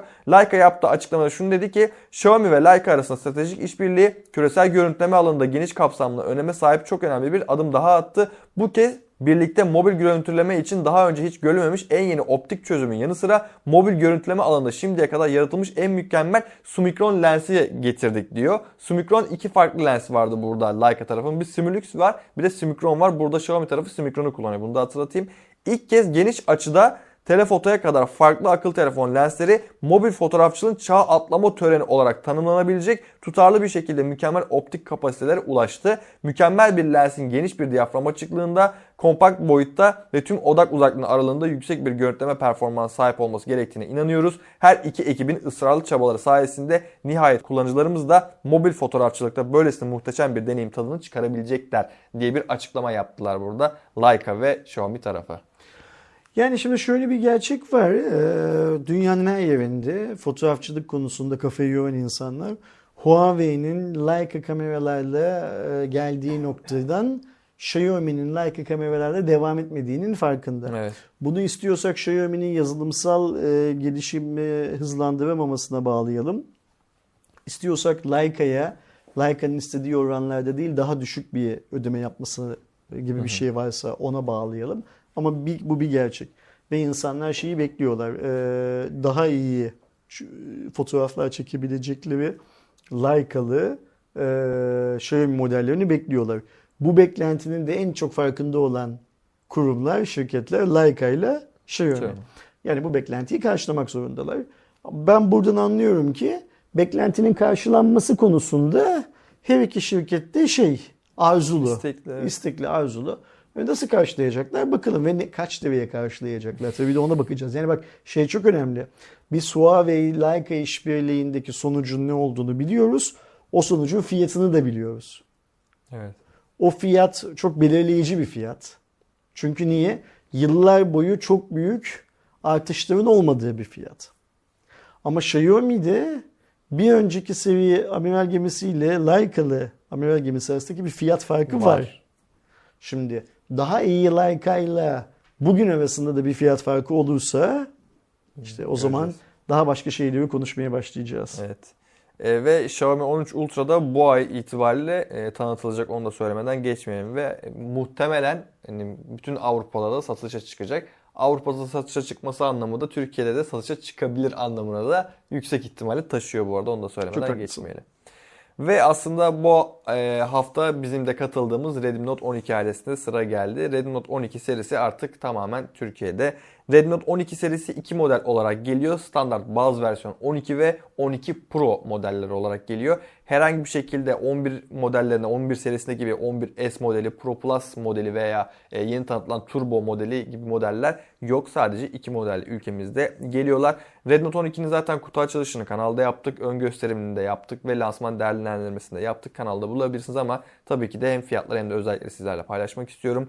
E, Note 12'nin tasarımına baktığımızda aslında diğer modellere göre yani 11 serisine göre çok büyük bir benzerlik oranı taşıyor. Ekran tarafında aynı şekilde 6.67 inçlik ekran HD Plus çözünürlük var. AMOLED ile beraber geliyor. 120 Hz'lik bir ekran tazeleme oranımız var. 1200 nite kadar da çıkabilen bir parlaklık değerimiz var. İşlemci tarafında Snapdragon 685 işlemcisi yer alıyor. 6'ya 128'lik tek versiyonla geliyor. 6 GB'a 128'den sonra ise kamera tarafında 58 ikilik bir oranımız var. Üçlük bir kamera kurulumu. Ön tarafta da 13 megapiksellik bir kameramız var. Batarya tarafında 5000 mAh batarya ve 33 Watt'la beraber hızlı şarj oluyor. Ağ bağlantılarında Wi-Fi 5 ile beraber de Bluetooth 5.0 bulunuyor. Fiyat tarafında ise 8499 liraya sahip. E, yurt dışında daha doğrusu Çin versiyonunda Snapdragon 4 Gen 1'li e, 5G işlemcisi olduğunu da hatırlatmakta fayda var. O ülkemize gelmedi 5G'li versiyonu. Note 12 Pro'ya baktığımızda ise büyük küçük kardeşiyle aslında çok benzer özellikler taşıyor. İşlem tarafında farklılık var. Burada da aslında Redmi Note 10 Pro'da gördüğümüz Snapdragon 732G işlemcisi yer alıyor. 8256'lık versiyon bize geliyor ve kamera tarafında da 108 megapiksellik bir kameramız varken burada da aslında ProCut özelliğini kullanabiliyoruz. Xiaomi'nin biz bunu nerede görmüştük? 12T Pro'da görmüştük. ProCut'la beraber farklı senaryolarda ortaya çıkarabiliyordunuz. 5000 mAh'lik batarya 67 Watt'la geliyor bu sefer 33 Watt yerine. Wi-Fi 5 ve Bluetooth 5.1'i destekliyor. Fiyat olarak da 10.999 liralık bir fiyat etiketimiz bulunuyor. Biz lansmanda bir değerlendirme videosu çektik. Ben söyleyeceğim her şeyi orada söyledim. Ancak yanlış anlaşıldığını gördüğüm, daha doğrusu tam anlaşılmadığını anladığım bazı noktalar var. Bana sağ olsunlar Instagram'dan ve Facebook'tan birbirimizi takip ettiğimiz birçok arkadaş, izleyicimiz. Abi niye 13'ü şey 12'yi Redmi Note 12'yi bu kadar alınabilir bilmem ne filan gibi gördün. Redmi Note 12 alacağımıza işte eski Redmi Note'larından şunu alsak bunu alsak birebir aynı zaten her şeyi. Aksi ve daha da ucuz bilmem ne filan diye soranlar var. Ee, şimdi teoride baktıkları zaman haklılar. Ama sanırım o videoda bir şeyi çok anlatamadım. Orada bir ama diyorum. Ama kamerası daha iyi hissediyorum. Evet orada bir aması var. Yani bunu da çok üstüne basa basa söylüyorum. Şimdi bakın arkadaşlar şeyi de çok net söylüyorum. Bu Redmi seviyesi beni o heyecanlandıran aylardan beri görmek istediğim son meslek hayatımda 2-3 yıldır heyecanlanmadığım kadar bana umut veren aile değil de diyorum. Yani daha ne söylemem lazım bilmiyorum. Burada önemli olan şey şu Even. Redmi Note 12 baktığımız zaman Türkiye'de satılan cihaz. Evet Türkiye'de daha önce başka Redmi isimleriyle satılmış olabilir.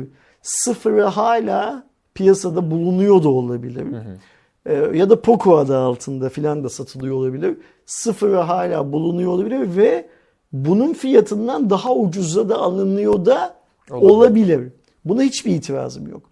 Ama şeyi unutmamak lazım. Diğerleri eski cihaz. Hem o iki yıllık güncelleme döngüsünden muaf bir kısmı ya da muaf olacak yakında. Hem de bundan sonra alacakları güncellemelerde alsalar bile kamerayla ilgili artık çok büyük bir gelişme kat etmeyecekler. Burada elimizde yeni bir kameramız var. Daha doğrusu bu yeni kamera için yapılmış yeni bir yazılım var. Biz şunu geçmiş sadece Xiaomi değil geçmiş tüm markalarda yaptığımız incelemelerde görüyoruz ki aynı modül aynı donanım sadece kamera değil genel anlamda aynı donanımlar farklı markalardaki farklı yazılımlarda farklı sonuçlar çıkartabiliyor. Biraz önce konuştuk. ya, Huawei'deki Evet. Leica ile Xiaomi'deki. Xiaomi'deki Leica değil mi? Ya da bir 5000 mAh pilin Samsung arayüzündeki tüketim hızıyla Huawei arayüzündeki tüketim hızı vesaire filan gibi. O yüzden ben diyorum ki arkadaşlar Redmi Note 12 kamerası eğer iyi çekiyorsa şunu da söyledim o videoda. Ben son bir iki seviyede baz modellerine Redmi'nin uzak duruyorum da dedim. Daha nasıl anlatayım bunu insanlara? Eğer var, var bakın arkadaşlar eğer daha iyi çekiyorsa. Ha Ersin daha iyi çekemez ki aynısı diyorsunuz yanlışınız var. Daha iyi çeker. Bu yıl yapılmış yazılım aynı donanımı daha iyi çalıştırır.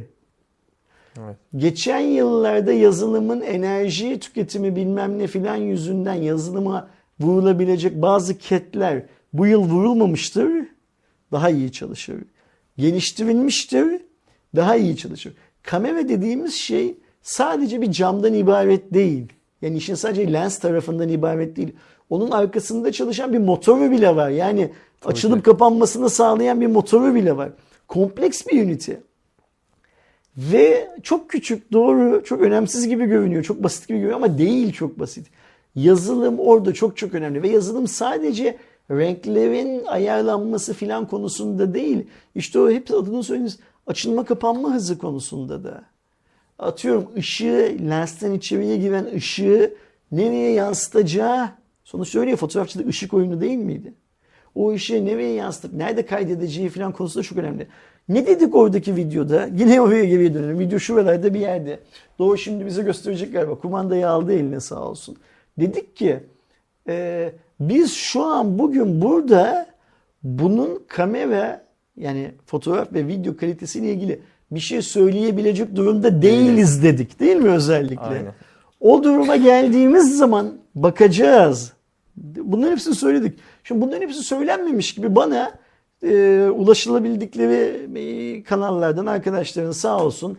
Ya abi senin gibi bir adam nasıl Redmi Note 12'ye bu donanıma bu kadar çok prim veriyorsun diye sormasını anlam veremiyorum. Şey çok bariz yani bakın bunun lamı cimi yok.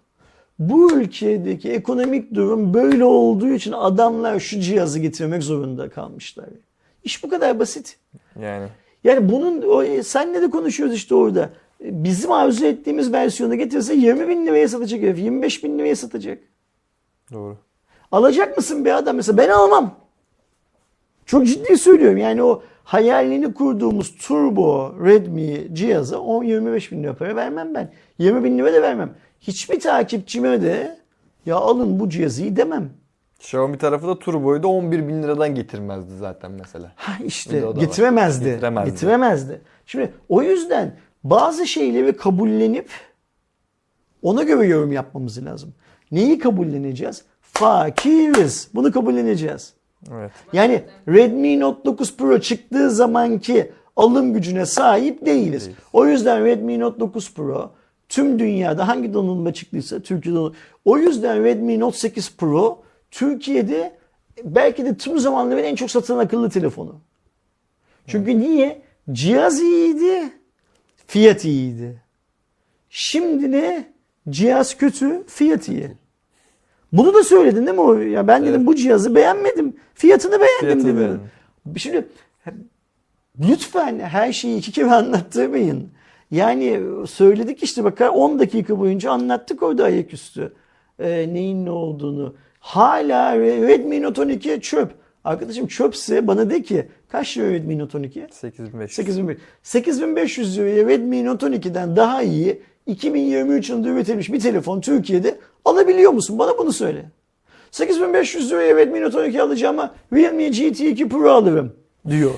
Ya al kardeşim bu para varsa sende zaten. Ne bekliyorsun? Ben sana hayır git illa 8500 liraya Redmi Note 12 mi al diyorum. Yani. Varsa 12 bin, 13 bin liran Redmi, Realme GT2 Pro'da buluyorsan hala istediği rengini bilmem ne filan filan ya da hangi rengi buluyorsan da içine siniyorsa o zaman tabii ki 8500 lira Redmi Note 12'ye verme. Git GT 12 Pro'ya ver 13 bin lira. Al onu kullan. Daha mutlu olursun. İş bu kadar basit.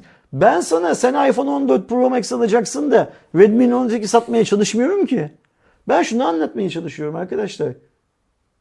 Bugün paramızın yettiği ürün bu. Evet maalesef. Ve 8500 lira olarak baktığımız zaman ucuz bu ürün. Ne yazık ki ucuz bu ürün. Domatesi ben uçurmadım. Bir tane soğan 7 lira olmuş. Bunların hiçbirisinin şeyi ben Sebebi değilim. sen. Sebebi ben değilim. Yani e, domates tanzim ka- kapılarında 2 yıl önce millet domates soğan alsın diye sıraya girdi. Bak bu yıl tanzim manzim de yok. Niye kimse sıraya girmesin diye. Yani erik çıkmış tanesi 50 liraya geliyormuş aldığın zaman manavdan e, tarttığın Kilosu zaman. 1000 lira mı? Kilosu 1000 lira tanesi 50 liraymış eriğin. Bir tane soğan 7 liraymış arkadaşlar. Şimdi bu oranda sen nasıl 4000 liraya cep telefonu bekliyorsun? Tabii. Ayrıca 4000 liranın 2000 lirasını da kafadan devletin vergi olarak aldığını bilerek sen nasıl 4000 liraya cep telefonu bekliyorsun? Kim sana 4000 liraya bu cep telefonunu satabilir? Kimse. O yüzden yani e, ben yine aynı şeyi söyleyip bu Redmi Note 12 konusunu en azından şimdilik kapatacağım.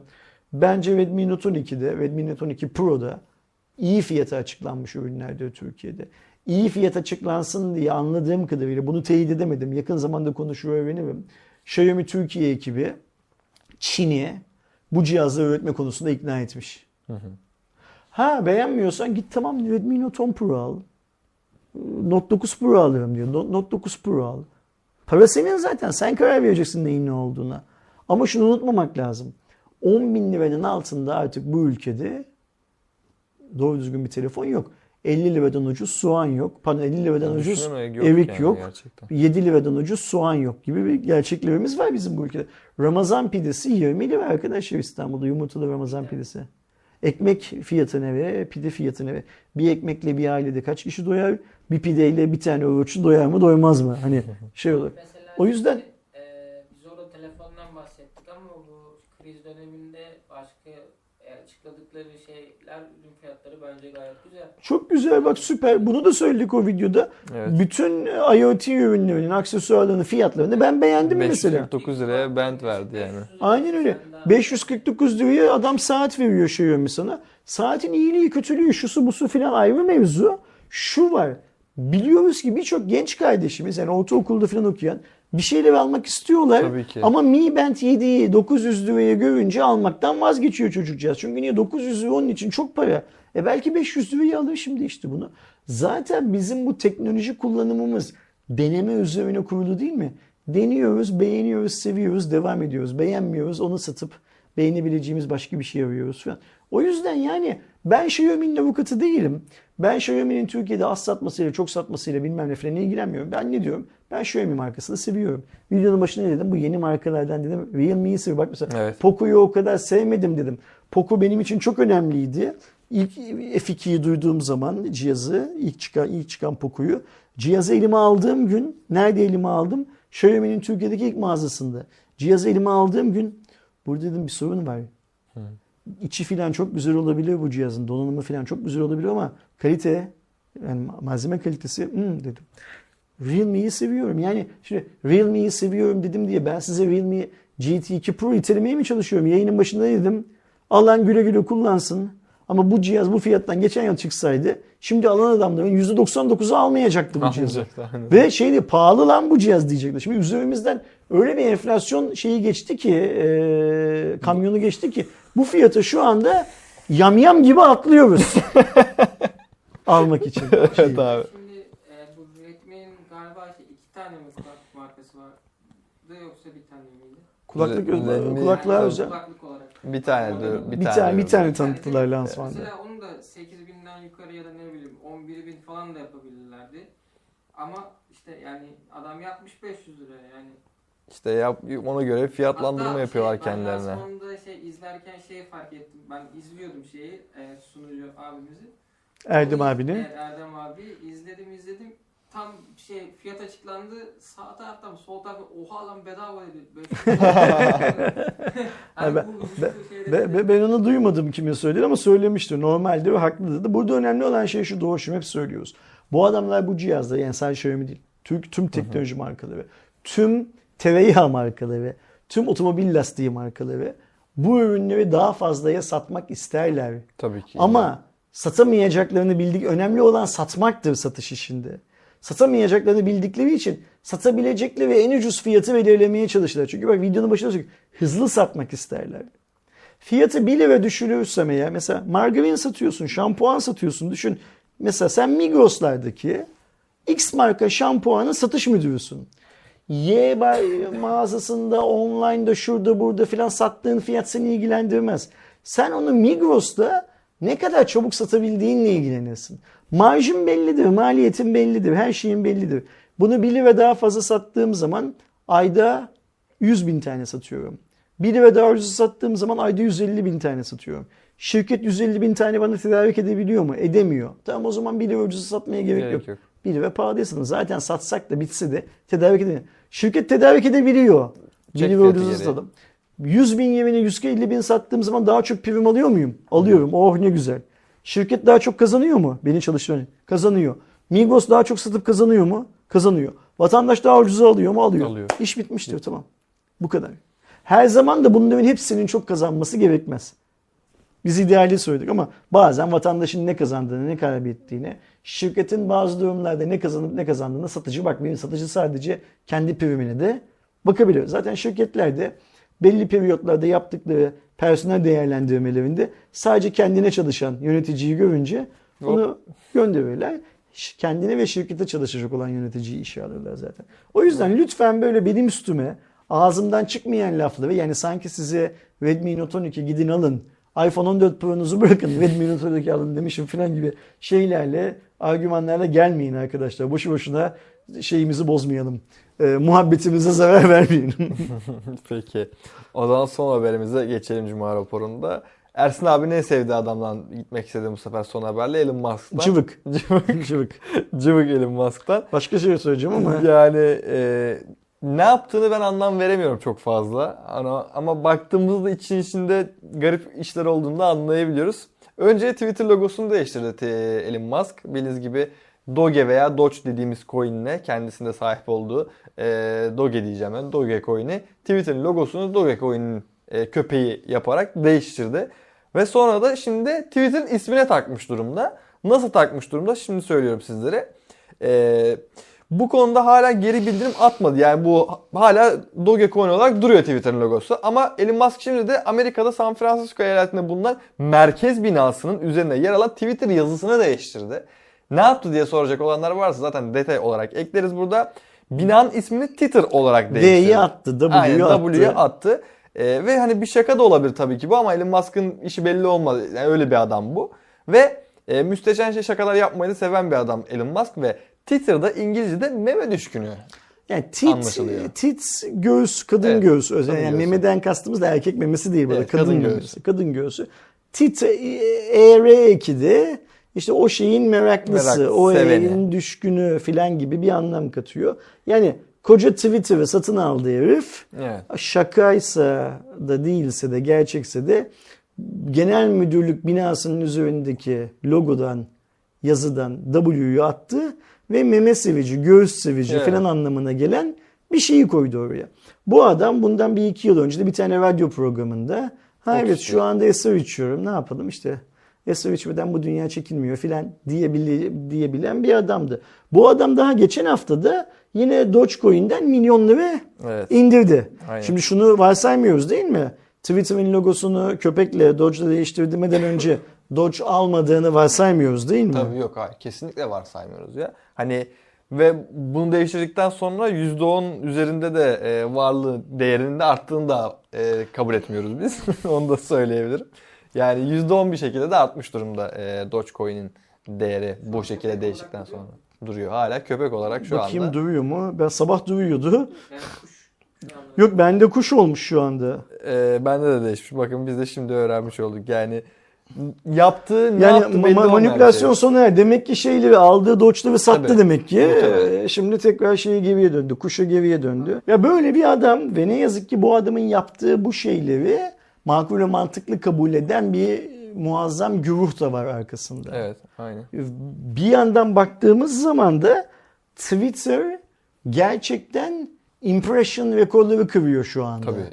Yani bu deli ne yapmış diye bakandan öte gelip burada delilik yapmaya meyledenler de var. Yani Çok Twitter'ı var. bir anda o sosyal medyanın o delilik merkezi haline getirmeyi de başardı. Ayrıca para da alıyor. Üstü 7'şer dolarlarını da alıyor bazı kekoların. Ee, daha ne ister ki bir adam? Yani ne, günün sonunda Elon Musk dükkanı kapatırken diyor ki güldük, eğlendik. Dünkünden de daha zenginim. Daha- Eve gidiyorum daha ne isterim diyor. Yani hani istediğim şey de işte göğüs sevmektir diyor büyük bir ihtimalle. Onu da yazdık oraya. Sevdirecek olan varsa buyursun gelsin diyor herhalde. Yani Evet. anlamıyorum başka ne sö- söylediğini. Bir de Musk'a e, dava açılmıştı. E, Dogecoin'i desteklediği işte yüzünden manipülasyon yaptığı yüzünden ve Musk da bunun düşürülmesini istiyormuş davanın. Hayırlı olsun. yani düşürülebilir. İster çünkü Musk'a göre bu şey değildir büyük bir ihtimalle. Yani böyle dava edilecek falan bir konu değildir değil. büyük. Çünkü Musk'a göre Twitter'ı satın aldıktan sonra yaptığı ilk işin eski sevgilisinin Twitter hesabını kapatmak olması da üzerinde çok konuşulacak bir iş değil zaten. Aynen. Normal bir hikaye. Yani sen de olsan aynısını yapardın. Ben de olsam aynısını yapardım. Çünkü hepimiz şerefsiziz en nihayetinde. Onun gözünde öyleyiz. Kendi gibi biliyor herkesi. Ya gerçek dünyanın e, Tony Stark ya baş, gerçekten yani bu başka bir adam. Yani dünyaya daha böyle bir adam gelir mi bir daha bilmiyorum ama dediğim gibi yani gerçek dünya Bir, Tony ta- Stark bir- abi. bir tanesi yetiyor. ya bir tanesi Yani- yetiyor gerçekten bilemiyorum ne olacağını. Böylece Eren'le beraber çektiğimiz Cuma raporunun kaçıncısıydı Eren? 253. 253.sünü geride bırakmış oluyoruz. Önümüzdeki hafta Cuma günü kısmetse kendi mekanımızda, deplasmanda değil, Evet. kendi mekanımızda Aydoğan'la birlikte arkadaşlar karşınızda oluruz. Her zaman olduğu gibi yine yorumlarınızı duymaktan büyük keyif alacağımızı söylemek istiyorum. Ee, özellikle bizim yaptığımız yorumlar konusundaki yorumlarınızı duymaktan büyük keyif alıyoruz. Onu unutmayın. Burada konuştuğumuz haberlerle bilmem neyle alakalı değil. Çünkü bu haberler aslında dünün haberleri, bir Evet. önceki günün haberleri. Biz bir haber programı değiliz, biz bir haber kanalı da değiliz. Yorumluyoruz Cuma raporunda. Yorumlarımızla ilgili yorum yapabilirseniz çok mutlu oluruz. Yorumlarımızla ilgili yorum yaparken kırıcı olmazsanız daha da, daha, daha da mutlu oluruz. Buyur kapat. O zaman 254. Cuma raporunda kendi ofisimizde, kendi yerimizde Aydoğan Versin abiyle görüşmek üzere diyelim. Kendinize çok çok iyi bakın. Hoşça kalın. Hoşça kalın.